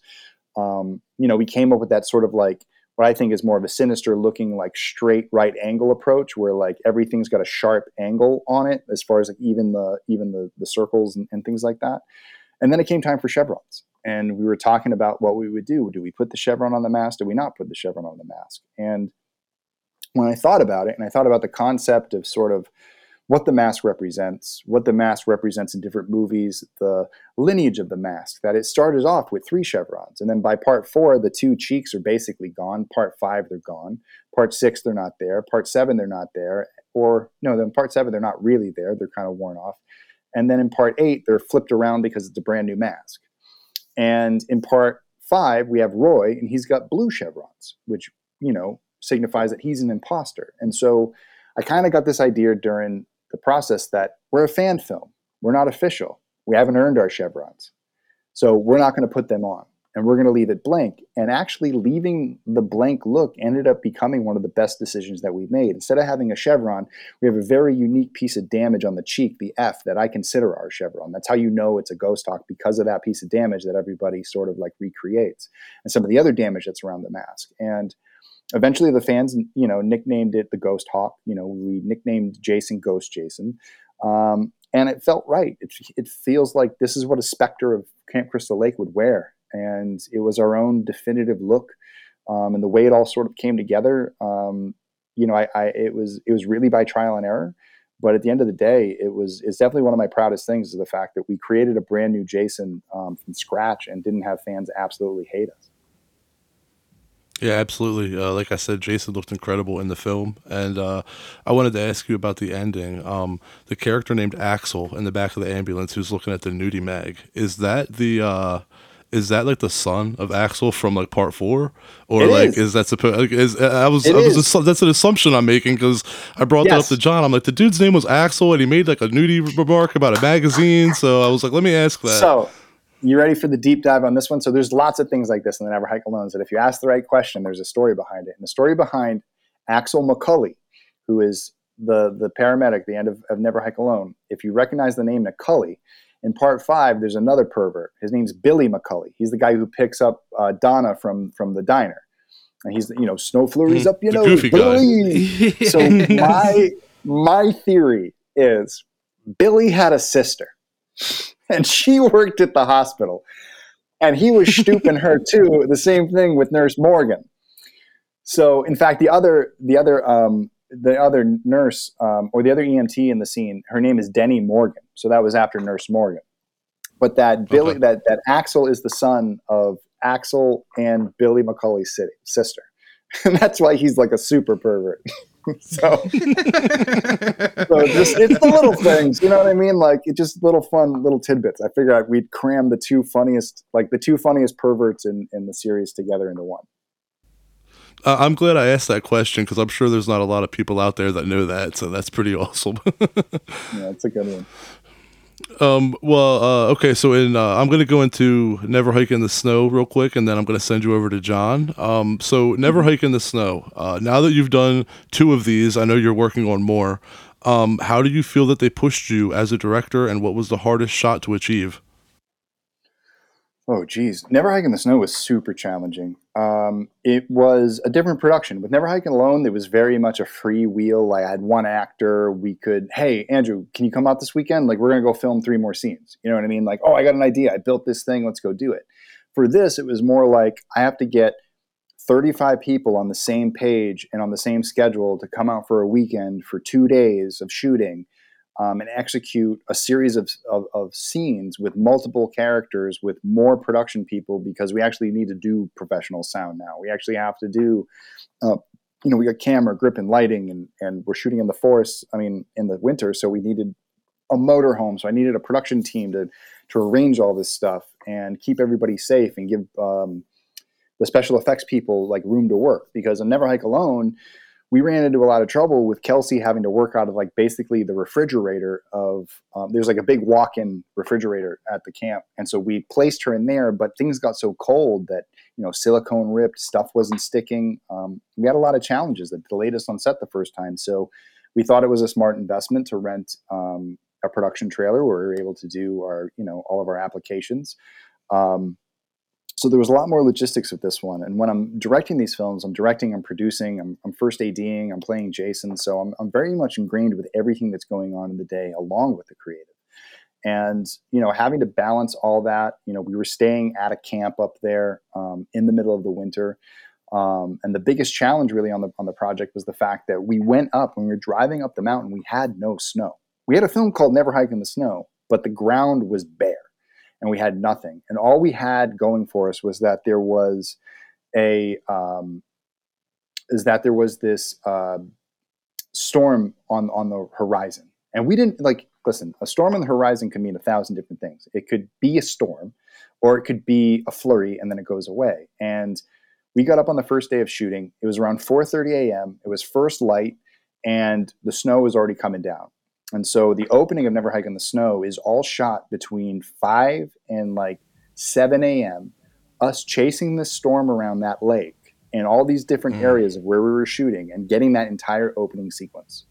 Um, there's a few shots that we used on the second weekend that we peppered in to kind of extend, extend it out a little bit. Um, but we did that. Then the sun came up and everything melted. And we went, okay, what do we do now? And then looked at the forecast. The forecast said, okay, you got another storm coming at 9 a.m. And so everybody else got to set around um, 8.15, 8.30. Um, I was already out where we were shooting, sort of kind of picking out how we were going to do the, the bow and arrow sequence. And, you know, I said, hey, we're going to wait until 9 a.m. Once we get to 9 a.m., um, we'll figure out whether we're going to change this name to Never Hike in the Fog or, you know, the Ghost of Crystal Lake or something else. Like, we're going to have to change the name. And while I was having this conversation about like what we were going to do and while we were counting it down, there was like a all of a sudden there was like a silence. Like nobody was saying anything on set. We were kind of all kind of in our own heads, and you could feel the wind shift, and you could feel the wind, or you could hear the wind like punch the trees. Like there was a part where like all of a sudden like this gust of wind came through and it like pushed the trees really hard and it hit them. Like it was weird. Like I've never seen or heard anything like that before. It was eerie, and then the snow just started to come down. And I turned around and I was like, we got to start shooting. So the first things we shot were, you know, Cortland running up into that wide shot where like the snow is just coming down and we're behind the bush and he runs up and he's looking around with his keys. And so we just started shooting right there. Um, and then we had to move into the bow and arrow sequence, which as we were shooting it, more and more snow was collecting. We had um, a motorized uh, articulated jib head. So we had like a, a, piece of equipment that would lift the camera, like if we wanted to, 15 feet in the air, and we could move the camera around however we wanted to. And we used that as that long, big sweeping take of like getting Jason pulling the bow back and doing all that stuff. Um, and we, I mean, honestly, we were chasing that storm all morning. I think we got we shot all the way up until about noon or 1 p.m. Um, or actually, we shot all the way until like 2 or 3 p.m. And that storm stayed over us. We were able to get that coverage. Um, we shot most of that scene out, and then we had to go and get back to the camp and shoot the scene where um, Tom shows up at the camp and uh, the cops start chasing him. That was when the storm continued. So we got more storm coverage that night. And then basically the next day, we had to shoot everything out um, with no storm and racing the sun melting on the snow for like Jason chopping Cortland the mouth with the mask uh, with the axe and dragging him off, and then you know Tommy showing up and writing Jason on the hood of the cop car and running away. Um, and then all the fight scenes where you know Mabry you know tackles um, Tommy and like rolls away and, and, and Rick arrests him and all that stuff. So getting those scenes was the most complicated and the most challenging because we were racing time, we were racing weather, we were dealing with weather. We had to delay one scene because we couldn't get the cars down the path to the camp because it was all icy. Um, and it was a very stressful weekend. And then after that, you know, doing the scenes with Anna, um, with the interview between uh, Sheriff Rick and, and Diana Hill, uh, we were at a, a, house in Lake Arrowwood, um, in Lake Arrowhead, which really wasn't that uh, complicated of a production. Um, it was very much all interiors. We were able to shoot that out pretty much in a night and a half. And then the following weekend, uh, we went out to Flagstaff, Arizona, where we shot all the sequences in um, the cabin and at that camp, which, uh, you know, with Cortland's demise and um, or Cortland catching a, a, glimpse of Jason and uh, Deputy Mabry, you know, meeting his demise in the attic and all the other fun stuff that was there. Uh, by the time we got out there, a lot of the snow had melted, so we spent a lot of the pre-production during the daylight um, shoveling snow and spreading it throughout the camp, lining the edges of the building there as if there was a snowstorm that had happened, um, and and that it was still kind of dying off, and that when we pick up with Cortland at the beginning of the movie, that that's the storm coming, and so it wasn't what I had originally intended. You know, I originally intended to be full whiteout the entire time. That it seems to be the easiest way to write this film. But when I looked at it and sort of tried to find meaning in what we did, what I could say is that if you watch Never Hike in the Snow and you pay attention to sort of the underlayer, it's sort of like the storm came and the storm went and it took the boy with it. And that's sort of the story of this storm, that this storm came and that Jason is this storm and it took this boy. And now it's left another mother, another single mother childless with no answers, which is another thematic theme with Friday the 13th. And um, that's going to come into play. Diana Hill is a very important character in our story. When we do Never Hike Alone 2, she will be back. Her story is still continuing. It's three months later. She's still missing her kid. No one's given her answers. And she's going to get some answers in, in this movie um, through the process of this story and become a vital part of it, where she gets caught between everybody, between Tommy and Rick, Kyle, um, everything that's going on, she's the one who's at this hospital who's going to receive them and have to sort of deal with, you know, all that they're bringing with them. So it's kind of um, you know, her her story is definitely you want to gonna you're going to want to keep an eye out on her as we progress through through each installment. Well, uh, speaking of uh, the sequels, I wanted to ask you, what can you tell us about them, and when can we expect them to come out? So the original plan was to do three sequels, which were going to be three episodes, all 25 minutes long or 20, 45 minutes long, depending on the episode. Um, but obviously, we had a big pandemic last year, and that threw us for a loop. We were supposed to do more crowdfunding, shoot over the summer, do Never Hike in the Snow, then have Never Hike Alone 2 right behind it so we can continue it like a web series. Um, and since we weren't able to do that, our plan now is to combine all three episodes back into a full full length feature film, which was the original idea anyway. Um, and we're going to try to crowdfund for that uh, this fall, sometime in October or uh, November, depending on.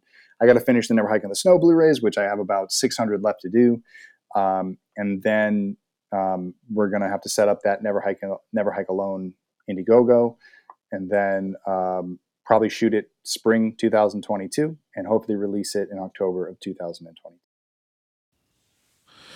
That's good to hear. And I'm uh, going back to that uh, scene with the uh, bow and arrow. I just have to say that like that chase that was so beautifully shot, and then it just the murder at the end just so brutal, and the red just plays really well with the snow. Mm-hmm. I mean, yeah the the the film was built around that kill, and it all started with that. That was the idea. And that was actually an idea that stemmed all the way back to the original Never Hike Alone. Um, that was Kyle MacLeod's original fate. In the very first script of Never Hike Alone, Kyle takes an axe to the mouth. And we even did camera tests for it. And I have stuff from like 2016 where we are thinking about doing it. Um, the story got rewritten and it turned into Jason popping out of the side of the lake and crushing his head. And that obviously turned into a dream sequence, which then led to the ambulance. Um, and that's why we're here today. But um, but yeah, that that sequence was was something I've been waiting to do for a long time. And I thought, hey, if we're to do a, a, never hike in the snow, Friday the 13th, Jason in the snow, we needed something that spilled a lot of blood in the snow. And what is snow, you know, what's like a snow themed thing that we can do that, you know, isn't necessarily like Jason stabbing somebody with an icicle, but more of something that's like a big grand murder that you would want in a normal Friday the 13th film, but is amplified by the snow because of all the blood that it spills. And so we came up with taking that axe kill and calling it the Blood Angel. So if you look at it, he's spread out like a snow angel and the blood's flying out and the blood are his wings. So um, it was sort of like a cool thing to do there. And and do something we hadn't seen before. We, you know, we've seen Jason fire a bow in 2009. Um, but it was sort of kind of cool to see Jason use the bow to slow somebody down so he could then pick up the finishing weapon and then come at them with an axe. I don't think we've ever seen Jason chop someone in the mouth. Um, and I've very rarely seen that in other films. I've seen a couple other films dislodge the jaw, do some things in there, but it was kind of cool to actually stick the thing in the mouth and dislodge the jaw.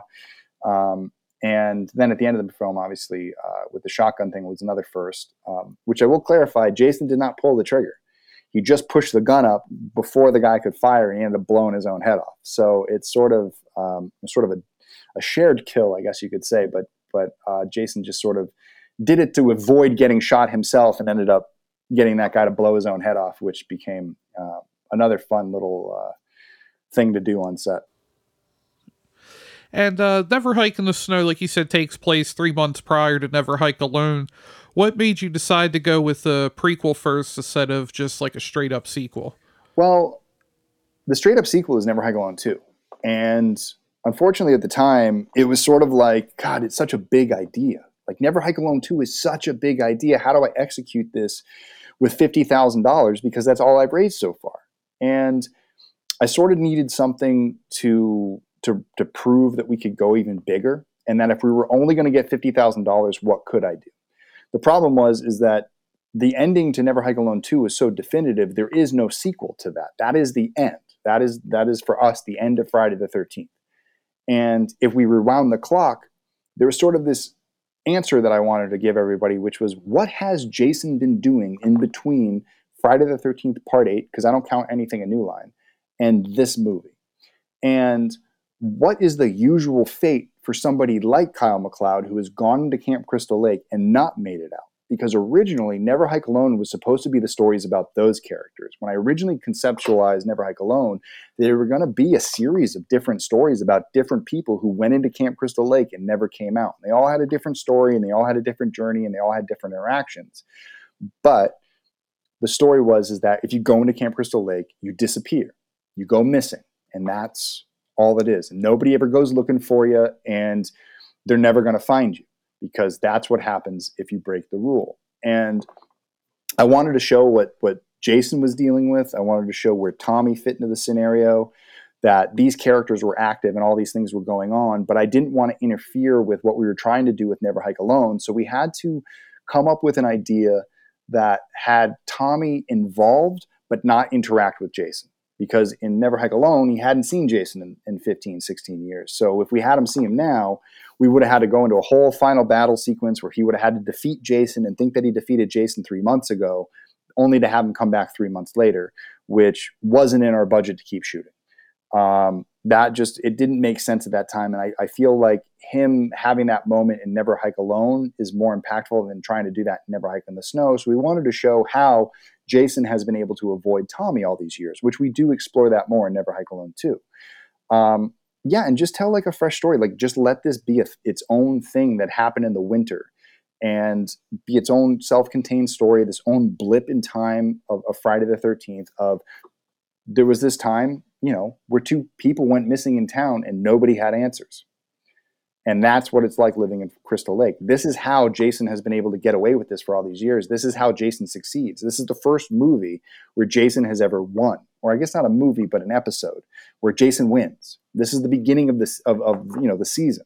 So the bad guy wins, and now the good guys have to battle their way back and battle the bad guy at the end in order to you know be the hero that wins the day but we wanted to introduce a lot of you know elements of like what is going through Jason's head. So the scenes with uh, Pamela and Jason show a little bit more into what happens in these in Camp Crystal Lake when no one's around.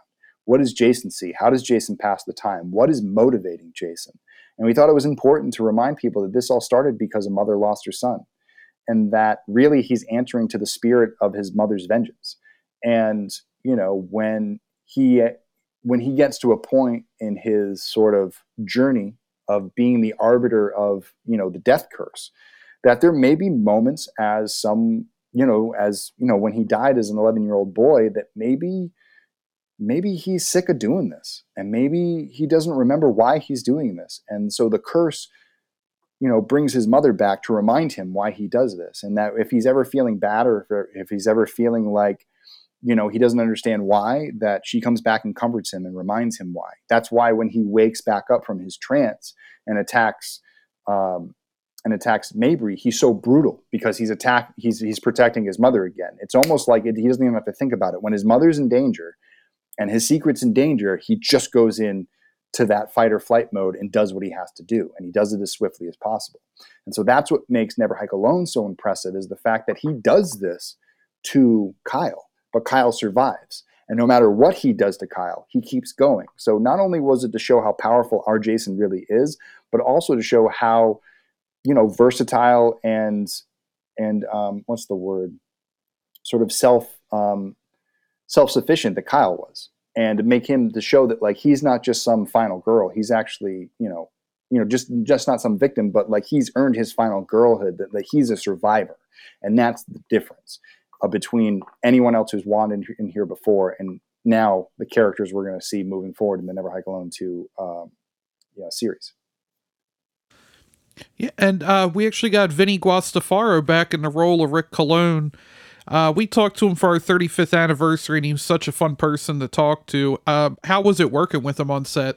You know, Vinny's a spark plug. You know, he brings a lot of energy to set. Um, he loves acting. He loves the character of Rick Cologne. Um, you know, he tells me all the time about, you know, this is the character he still gets letters for. You know, he's done, he did Shocker and he did a bunch of, you know, episodes of Law and Order and you know all these different shows but friday the 13th is the thing that he mostly gets remembered for. And him and tom have such a good rivalry and friendship that um, having them both on set was a lot of fun. So they were quipping with each other and making fun of each other and using their sort of you know horsing around that they were doing offset and bringing that to to set. Um, a lot of the sound, you know, a lot of the lines they improvised, you know, moved things around. Obviously, we are going to have Vinny say "you bang," Um, yeah, of course. But, you know, I had, uh, I used it in a way that was like, I had an early version of the script where I was like, that's what he tells Deputy Mabry when he's like, when he wants him, like, instead of saying capiche, he goes, you bang.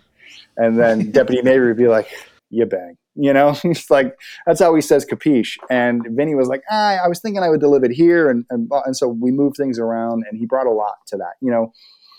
And, you know, there was a, you know, it was obviously a long discussion about, um, Vinny sort of like adjusting the the role of Rick because Rick just isn't like the Rick we remember from Part Six. Like ah, I'm running around and got my laser scope and I'm you know I'm just an asshole the whole time. It was like Rick's a sheriff now. Rick's old now. Rick has family. Rick has you know stuff that's going on.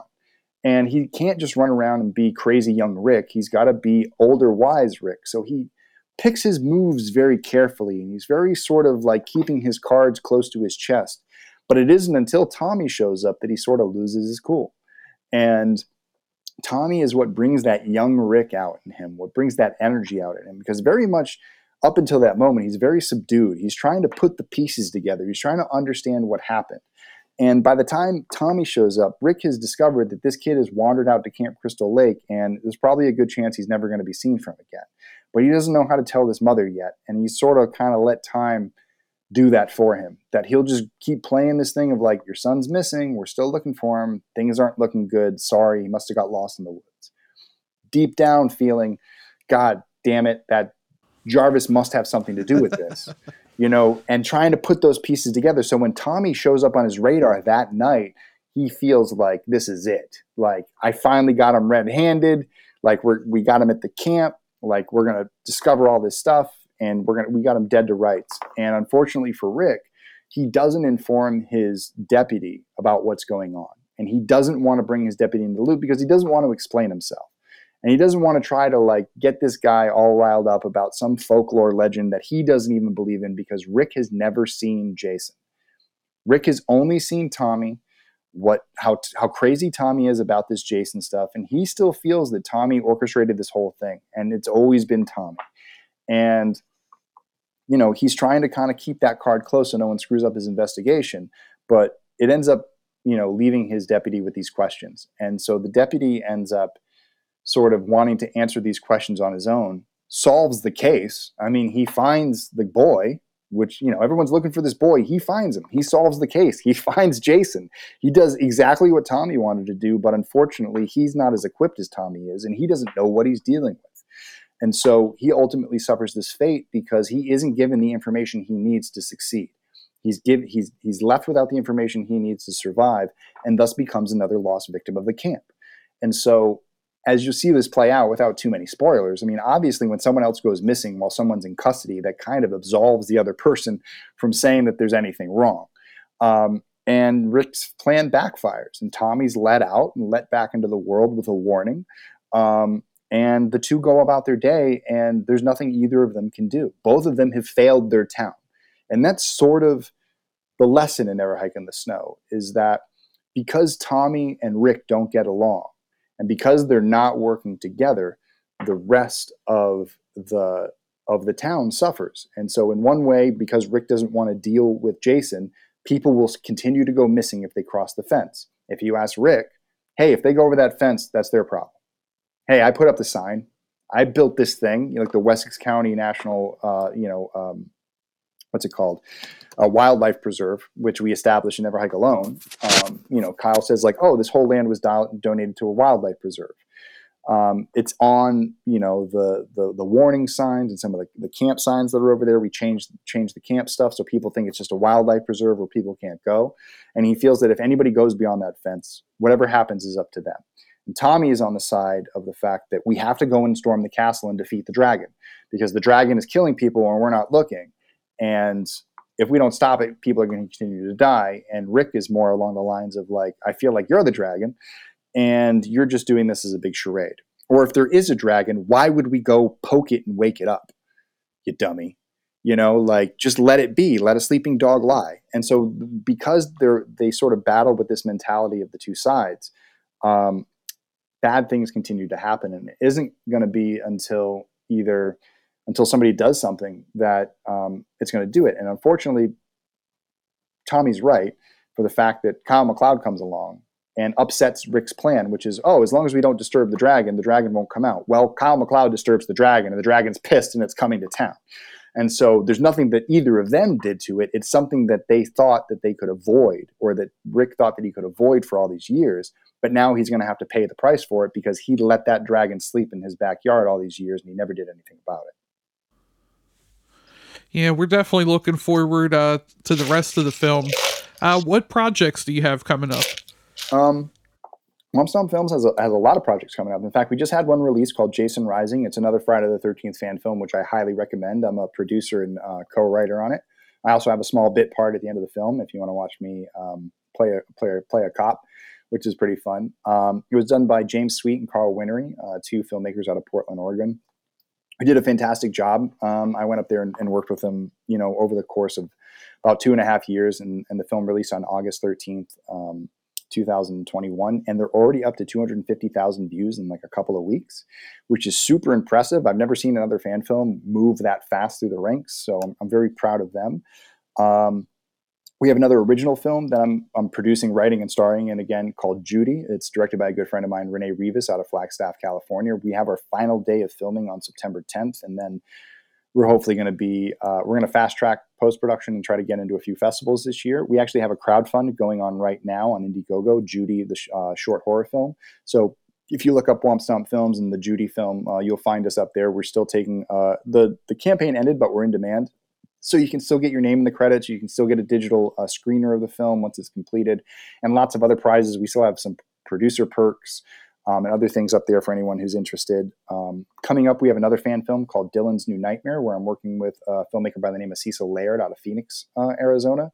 Uh, it's a sequel to uh, Wes Craven's New Nightmare, where we're continuing that storyline with the actual Dylan Porter, Miko Hughes, returning to reprise his role as as himself, as an adult version of himself, still dealing with sort of fears of Freddy and that fear sort of resurrecting that dream demon, uh, the dream demon Freddy that Wes created for the New Nightmare um, is resurrecting through uh, an older Miko who is now in his you know his you know his middle ages and having that existential dread of existence and Freddy is feeding off that fear and uh, using it to come back into the real world and get another chance to sort of come among you know the real people. So that's going to be a lot of fun. One we already crowdfunded for that. We raised a good amount of money, um, and we're going to shoot that uh, hopefully this uh, either fall or winter or early spring next year, uh, depending on everyone's schedules. Um, COVID has really kept us from going on that one. We have a our Freddy is going to be played by Dave McCray.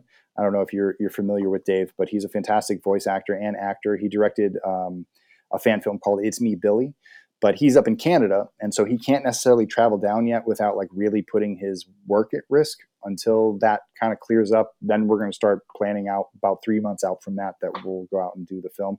Uh, Nora Hewitt, who did uh, the effects for Never Hike on the Snow, is doing the effects for Dylan's New Nightmare. She's building the brand new Freddy face. Um, we have a really cool custom glove, a lot of really cool stuff. Um, if you want to be a part of the project, I would say contact Cecil Laird at the Horror Show um, or go to the Indiegogo. There is uh, there's contact information there, and you can definitely help us bring that project to life. Um, man, I got a lot of them. So I got another animated film. Uh, it's a short film called Ghost Chicken about a vegan restaurant haunted by the ghost of a chicken and the young girl and one young girl who's determined to figure out why.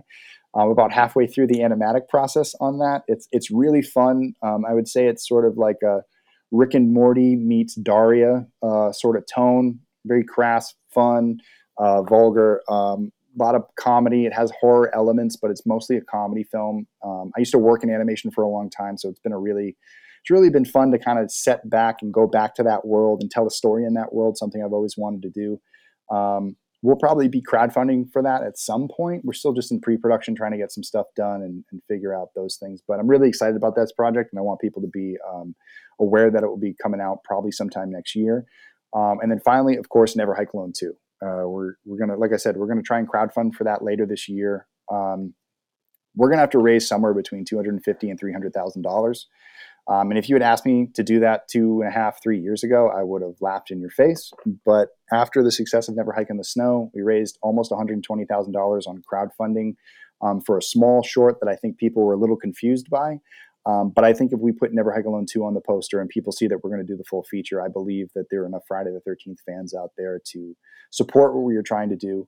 Um, we're not trying to get a bunch of people, like a few people to give us $50,000. What my dream is, is that 10,000 Friday the 13th fans show up and give us 20 bucks. And I think there are that many Friday the 13th fans out in the world who um, would love our work. Um, I believe that there's more than 10,000 Tommy Jarvis fans around the world. Um, and if people want to see the true blue story of Tommy Jarvis find its way to the screen, um, the way the studios would never do it, this is how it's going to have to be done. And we're going to need a, a, big unified effort by the Friday the 13th fan base to, to make it happen. And so that's sort of what we're preparing for. Um, and to see if we can raise that amount of money without getting sued. Um, but we know that if we can raise that, um, you know, a lot of it's going to go into crowdfunding because there's going to be a lot of perks that are going to ship. But at the end of the day, we will then use that budget to break out, make as much as we can. Um, if we have enough, we will finish. If we don't, we'll go as far as we need, and then we'll come back to the fans and say, "Hey, I got three quarters of the way through. Now we're doing this, this, and this. It's all figured out. I just need 50 more grand. Let's do it. Let's sell some more Blu-rays. Let's sell some more VHSs. Let's you know get a few more executive producers and get this thing done. And you know, hopefully by October of 2022, um, we could return to the Telluride Horror Show with our full feature version of Never Hike Alone 2 and give fans the finale, the you know the finale, the true final chapter of Friday the Thirteenth that would feel like closure we've never had before, and you know closure for Jason, closure for Tommy, um, finish the story of Kyle MacLeod and Diana Hill and Rick Cologne, and sort of bring this series to a place where, okay, now we finally have an answer to what happened to Paramount Jason. If the studios want to reboot Jason now, at least we have this. They can't screw this up now you know they can't they can't make a mess of this. We finally have something that, that we can call our own as fans and it took the fans to do it because the studios never figured it out and everyone was too greedy to come together and, and make it happen. So we did as fans you know get our favorite characters back tell their story and do it in a way that's going to satisfy fans for decades and years to come. I gotta ask you about the the freddy one. Um, what is your favorite nightmare on elm street movie?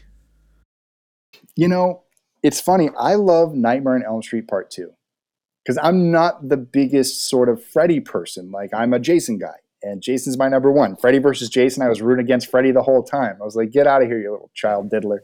Like drop an elbow on him, Jason. Like I was so happy when he beat him. But you know, I think Friday Fr- Nightmare on Elm Street Part Two was the first one I think I saw, and it scared like Freddy coming out of him and like being him. Like it didn't make much sense at the end, and I never caught on to like all the other messages that are hidden within the film.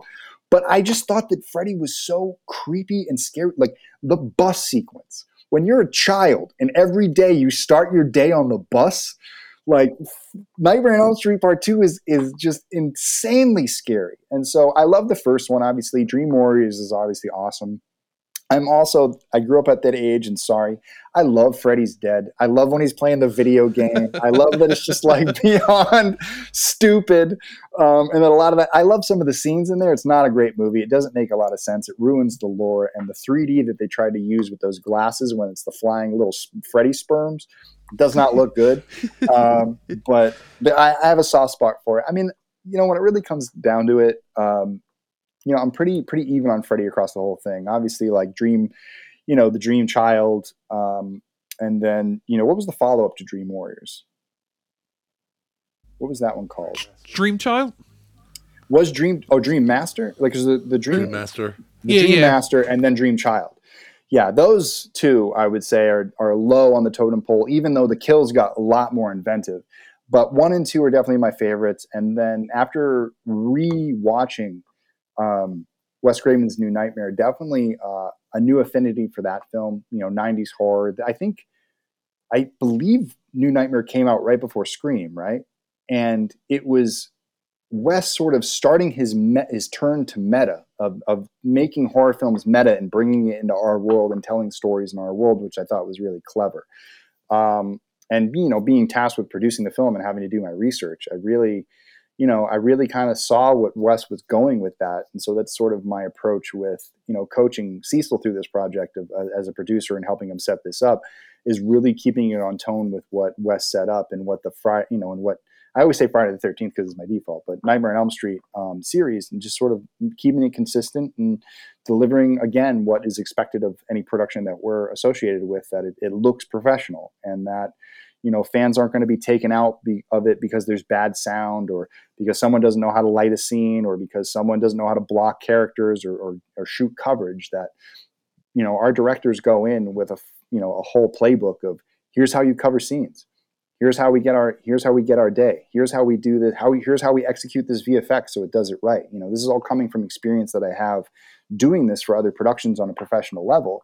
Now showing amateurs who don't have access to the professional equipment how we can recreate what we do on larger sets for a fraction of the cost. And so that's sort of like our claim to fame i guess here is the fact that we're able to sort of spend the money in the right places but we don't have to spend as much as a giant production would. We do it just enough so we can get the quality we need out of the camera and then let the story and the acting speak for itself. Yeah, I, I would have to say that New New Nightmare is probably actually my favorite night, uh, night Nightmare on Elm Street in the series. And uh, lastly, where where can people find you on social media? So you can find us on Womp Stomp Films, W O M P S T O M P F I L M S. Uh, we're on Twitter, we're on Facebook, we're on Instagram, and we're, of course, on YouTube. That's where you can find all of our material from Never Hike Alone. We have original projects like Pathosis and Imagine. Um, anyone who's a fan of Never Hike Alone, Cortland Gordon um, and some friends of ours made something called the Lost Tapes, which a lot of people don't know about. It's a completely found footage story that isn't really accurate to Friday the 13th in some degree, uh, but there is the Friday the 13th elements. It's shot at the original uh, Never Hike Alone camp. And so if you want to check that out on our page, we have behind the scenes of how we made Never Hike Alone. And if you pay attention in about the next month or so, once I get the rest of these Blu-rays out, we're going to start posting the behind the scenes for Never Hike in the Snow, uh, episodes of Trail Junkies, which star Kyle McLeod as the trail hung, the, the trail junkie uh, himself. Um, we have bloopers, and um, obviously we're gonna, we might try in a way to release our commentary tracks and things like that, so people can get a little bit more insight to the films and how we made them and what the um, sort of some of the the inspiration and, and direction that we have with some of our sequences. Well, we definitely appreciate you joining us today, and we're big fans of the series, and and we can't we can't wait for the next one. Great, I appreciate that. Yeah, and definitely fans keep an eye out, and uh, we'll be uh, hopefully releasing something in the next uh, few few weeks. Yep. And thank you again, and uh, we'll talk to you soon. Yeah, thank you for having me. It was a great time. Take care, man. Thank you.